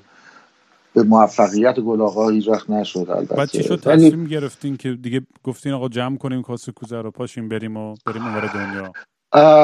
من سال 76 قبل از اینکه خاتمی رئیس جمهور بشه یه فایل مهاجرت برای کانادا پر کردم، منتها زد و آقای خاتمی رئیس جمهور شد و میدونید یا نمیدونی یک روحیه عجیبی تو مردم به وجود اومد که امیدوارانه بود با آینده. یعنی من فکر کردم که داره درست میشه، یعنی داره یه چیزی تغییر میکنه. یعنی فکر میکردم که به عنوان آدمیزاد دیگه توی مملکت دیده میشیم. آره من یادم اون موقع 17 سالم بود چقدر بود، من رفتم به سخنرانی خاتمی رفتم، بعدشم بیرون بسیجا کتکمون زدن و اولین بارم بود که کتک خورده بودم از اینکه البته این پلیسای خیابونی هم خب گرفته بودن منو قبلا، ولی اون اولین بار بود که کتک اساسی خوردم وسط خیابون و انقدر هیجان داشتم گفتم الان فردا روزنامه رو باز میکنم عکس منو بزرگون جلو زدن که دارم کتک میخورم، دیدم اصلا هیچ خبری از این نبود، اصلا هیچ انگار اتفاق نیفتاده بود. مثلا اولین بارم بود که خیلی آشنا شدم اوه دنیا اینجوری کار میکنه. خلاص ما امیدوار شدیم و دیگه اون فایل مهاجرت پیگیری نکردیم. بعد چند سال بعد که دو مرتبه ناامید شدیم، دو مرتبه یه فایل جدید باز کردیم و اینا و این موند و باد خورد و اصلا ما فکر کردیم که دیگه از بین رفته. 6-7 سال ازش گذشت و درست سال 2010 بعد از انتخابات 88 اینا با اون تماس گرفتن که بیاین آزمایش پزشکی اینا رو بدین، اینا کارتون درست شده. ما من مطمئن دیگه از این خوشحال‌تر نمیتونستم باشم، واقعا دیگه جای نفس کشیدن نداشتم. میدونی من یه موقعی من اون موقعی که شروع کردم کارتون، اینم به عنوان آخرین جمله ها بگم، بعد اگه خواستیم تمومش کنیم حتما همه هم خسته شدن. قسمت دومم نمیخواد، بابا من خیلی آدم مهم نیستم که بخوام دو تا برای مهم بودن ایناش نیست، بس اینو فقط این کانورسیشن ها در دل کردن ها و گفتن ها یاد خاطرات. اصلا این برنامه هیچ هدفی نداره، اینو میخوام بهتون بگم، این پادکست اصلا هیچ چیزیش مهم نیست. برای همین راحت دارم صحبت میکنم دیگه. ببین من اول که همون سال 56 که خانم مؤسس باعث شد من با طراحی و کارتون این چیزا آشنا بشم و اینا، بعد تو تلویزیونی که خیلی دوست داشتم، تلویزیون شاهنشاهی ایران، یه سریالی میذاشت لئونارد داوینچی و من عاشق این سریال بودم خیلی و دلم میخواست لئوناردو بشم. تصمیم گرفته بودم که آرتیست بشم و بعد تو انقلاب عاشق فرانسیسکو گویا شدم و کارهای گویا و اینا، فکر میکردم که بعد همینقدر تیرو و تار و همینقدر مؤثر و همینقدر تاثیرگذار بود و بعد میخواستم جهان رو فتح کنم. میدونی یعنی فکر میکردم تو تاریخ هنر ثبت میشم، فکر میکردم یه طراح معروف میشم، بی‌نظیر میشم، دنیا رو فتح میکنم. به تدریج سالها گذشت و من متوجه شدم، این حد و حدود خودم رو شناختم، فهمیدم که اصلا این خبران نیستش که من تاریخ خودم رو فتح کنم یا جهان رو فتح کنم. من حتی ایرانم به زور بتونم نمیتونم فتح کنم، هیچ جایی نمیتونم فتح کنم، ولی سعی کردم جز خوبا باشم. بعد همینجا سنم رفت بالاتر، این دهه ها خیلی سریع میگذره، همون سرعتی که شما رو از یک کودک تبدیل کرد به یک مرد و از یک مرد جوان تبدیل کرد به یک مرد حالا مثلا با تجربه در آستانه 40 سالگی، به همون سرعت هم تبدیلتون میکنه به یک مرد نمیخوام بگم پیرمرد، ولی اصلا از این کلمه خوشم نمیاد، اما خیلی سریع میگذره و عمر آدم خیلی کوتاه. به سرعت فهمیدم که به سرعت این شد 40 سالم، اصلا این خبرها نیست، اصلا نه شهرت باقی میمونه نه کار خوب باقی میمونه، اگه کار بد باقی نمیمونه کار خوبم لزوما باقی نمیمونه، این کارا همه تاریخ مصرف داره. به محض اینکه بری و دنیا بری و بمیری و مثلا 6 ماه اسمت نباشه، الان که تو سوشال مدیا 6 ماه نباشه فراموشت میکنن دیگه، کسی فرق نمیگرده این کارا که کشیدی و مثلا ببینه که تو چیکار کرده اینا. بعد به این نتیجه رسیدم که باید جوری کار بکنم که خودم لذت ببرم و وقتی که خودم دارم لذت میبرم از کارم، یعنی دستمزدمو گرفتم، اون وقت اتفاقاتی که بعد از انتشار کار میفته همه فرعیه، اصل اون هستش که خودم لذت میبرم. بعد این ایده خیلی بهم کیف داد و حال داد، من سالهاست دارم اینطوری برای لذت خودم کار میکنم. الان به این نتیجه رسیدم که اینم یه جور خوداجراییه، یعنی غم انگیز نیست آیا که از فتح جهان نزول کردیم به خود ارضایی، به یه نوعی از مستربت کردن؟ این هم یه جوری مستربت. حالا خدا رو شکر میکنم، واقعا 100,000 مرتبه شکر پزشکی ثابت کرده خود ارضایی برای سلامتی مفیده. آره به بچه بودی میگفتن کور میشی. آره دستات میلرزه، من طراحی میکردم، تو فکر کن دستام بلرزه موقع طراحی کردن، خیلی وحشتناکه. بعد همین خلاص با عذاب وجدان. حالا میگم نه چیزه، ولی منم نه تو همین خط واقعا. خب من چندین تا دوست داشتم که کشته شدن توی حادثه، با تفنگ اومدن، نمیدونم دوستشم خودکشی کردن، اووردوز کردن، و در نهایت پدرم که اینجوری از زندگی رو گرفتن و اونم توی زندان اوین کشتن. برای من یه چیزی که خیلی واضح شد اینه که اصلا معلوم نیست منم کی قرار برم، ممکنه یه آجر بخوره تو کلم و اصلا حاضر نیستم یه زندگی محافظه‌کارانه‌ای داشته باشم و سعی کنم فکر این باشم که پس فردا. خیلی غلطه در ذهن من، هر کی داره اینو گوش میکنه این کار منو نکنید. من اصلا فکری نیستم که چجوری ریتایر کنم و نمیدونم چجوری این زندگیمو توی خطی ببرم که مثلا بتونم خیالم راحت باشه. نه، من واقعا برای امروزم زندگی میکنم، برای همین همیشه هم در حال حرکتم. از من تو نیویورک، الی، برلین، نمیدونم لندن، تهران، تورانتو، ونکوور، هی از همه جا به همه جا سفر میکنم، خونه عوض میکنم، دوست دختر عوض میکنم، پارتنر عوض میکنم، نمیدونم کارهای هنری، هی یه موقع دوست دارم هنر تئاتر بکنم، یه موقع فیلم، یه موقع موزیک. الان این پادکسته مثلا خیلی برام جذاب شده داستانش، و پس فردا میخوام برم توی فارم کار کنم. و اصلا این آقا خیلی عالیه. ولی من میدونی، من چون 60 سالم تموم شده و گفتم دیگه من الان دیگه خودمو پیرم حساب میکنم، احساس میکنم یه اندک محافظه‌کاری هم بد نیست. آقا اینقدر سریع میگذره. من 60 ساله‌ای هستم که بیمه هیچ وقت پرداخت نکردم، یا اگر کردم بیمه‌مو جمع نکردم. میدونی یعنی هیچ وقت فکر نمی‌کردم روزی برسه که من نتونم کار بکنم و به پول احتیاج داشته باشم و به آرامش احتیاج داشته باشم و به تأمین مالی احتیاج داشته باشم. هیچ وقت در زندگیم به این چیزا فکر نکردم. الان که 60 سالم شده به شدت میترسم، برای که هیچی ندارم. باز خوبه که کانادا این آمریکا بودین که دیگه تموم میشد یه مریضه بگیرید. اصلا یکی از دلایلی که هیچ وقت امریکا نخواهم رفت و دوست ندارم اونجا را همینه.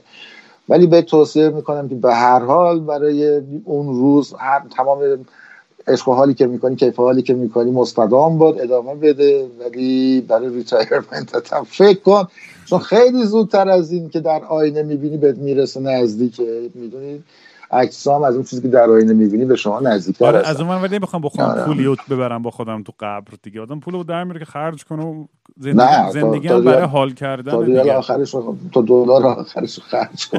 حالا خرج کن ولی داشته باش، خرج کن. هیچ چیزی بهتر از این نیستش که آدم بگه حالا ندونه که این ما اگه کار نکنه یا پول در نیاره چیکار باید بکنه. این خیلی بده. آدم وقتی جوونه همه کار میتونه بکنه. من وقتی جوون بودم 16-17 ساعت توی از منطقه که مرخصی بهم میدادم میخواستم برگردم خونم، شما 17 ساعت تو بوفه میشستم، یا من تو پشت وانت برای گوسفند نشستم، از فلان شهر رفتم به یه شهر دیگه.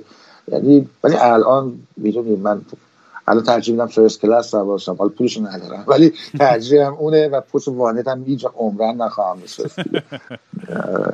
آره میفهمم. ولی خوبه که همین که واقعا لذت میبرین تو کاری که میکنید و این خیلی مهمترین نکته داستانه. تونستید زندگی که خودتون دوست دارین همیشه بکنید و این خودش خیلی قابل تحسین و احترامه و خب امید میده دیگه به خیلی از آرتیستای دیگه هم که میشه اینجوری زندگی کرد. آره میشه اینطوری زندگی کرد. ولی من به همه آرتیستا توصیه میکنم یه فکری هم در این حال که اینطوری دارن زندگی میکنن، انقدر زرنگ باشن، زبل باشن که برای روزهای بازنشستگیشون هم یک چیزی کنار بذارم. آره نه، من برای همین میگم دستمون تو خیلی کار مختلف میذارم، چون میدونم الان کافی نیست که فقط موزیسین باشه. اصلا موزیک دیگه پول توش نیست، چون الان بخصوص که کرونا اینا که هیچی forget about it. این ولی مثلا هزار تا کار مختلف همزمان میکنم تو، و یکی از این کارا مثلا در حدی بگیری که بتونه زندگیم بچرخه خیلی عالی.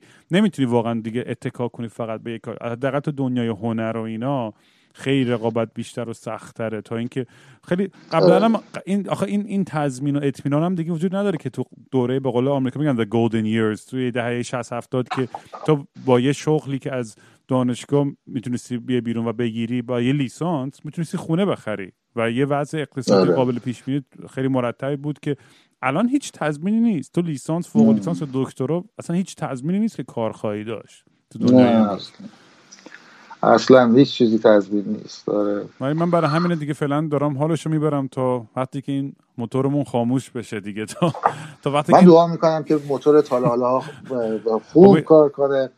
عکس تو که دارم میبینم، کاش حضوری میخوردیم، عرق میخوردیم، حرف میزدیم. آره حتما. حالا میام سمتی که میام ولی عکس تو میبینم به نظر میره از چهره‌ت و عینکت و صورتت و وجناتت به نظر میاد که موتورت حالا کار خواهد کرد. من یکی از کنسرتاتم اینجا تو بعد اومده باشم، دیده باشم، من یادم نمیاد. تو خیلی ناراحتم از این بابت که چطور کجا بود که دیدمت. میدونم که یه جای اومدم و دیدمت، ولی الان هرچی فکر میکنم اشکال نداره و باید جبران کنیم.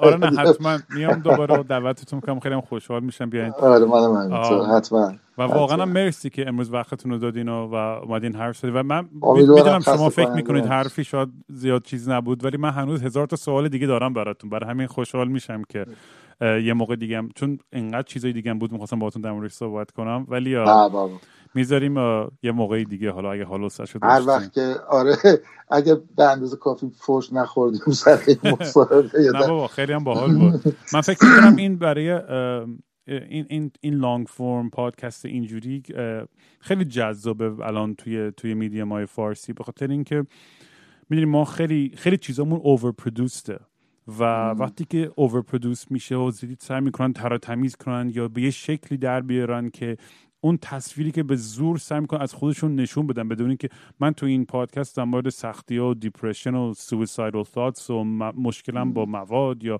دختربازی یا همه این داستانا حرف زدم. یعنی هیچ چیزی نیستش که در موردش حرف نزده باشم. تمام سختی‌هایی که زندگیمون کشیدیم با بعضی این داستانا بابا و فلان. و فکر میکنم این نیاز یه خلایی بود، یه نیازی احساس شده برای این داستان که بتونیم بیایم چند نفر حرف بزنیم خیلی راحت در مورد همه چیز بدون محدودیت زمانی و نگران این باشیم که وای من پس فردا قضاوت بشم. آره من خیلی حرفام بزنم اینجا شاید اشتباهه، ولی که منو اصلاح میکنه و من یه چیزی یاد میگیرم. الکی من آدم خیلی انعطاف پذیریم و خیلی اگه حرف منطقی درست زده بشه خیلی راحت قبول میکنم و این فکر میکنم که خودم میگم خیلی هیجان دارم که این پروژه رو اصلا شروع کردم و اینقدر استقبال شده. خیلی خوشحالم، امیدوارم بیشتر از این هم ازش استقبال بشه و موفق‌تر بشه. آره دوستان و در ضمن اگه دوست داشتین کارهای توکا جون رو دنبال کنید، نمیدونم اول برنامه گفتم یا ولی سین توکا هندل سوشال میدیاشون هست SAINTTOUKA. من لینک سوشال میدیاشون هم میذارم زیر این اپیزودا و جای دیگه که بتونید خودتون کلیک کنید و ببینید. بازم مرسی توکا جون، خیلی لطف کردید که اومدین. خیلی بهم خوش گذشت، خیلی لذت بخش بود صحبت کردن با تو. ممنون که تحملم کردی. قربونتون برم، منم خیلی حال کردم. میبینم تو ان شاء الله. ان شاء الله. چاکس. خداحافظ.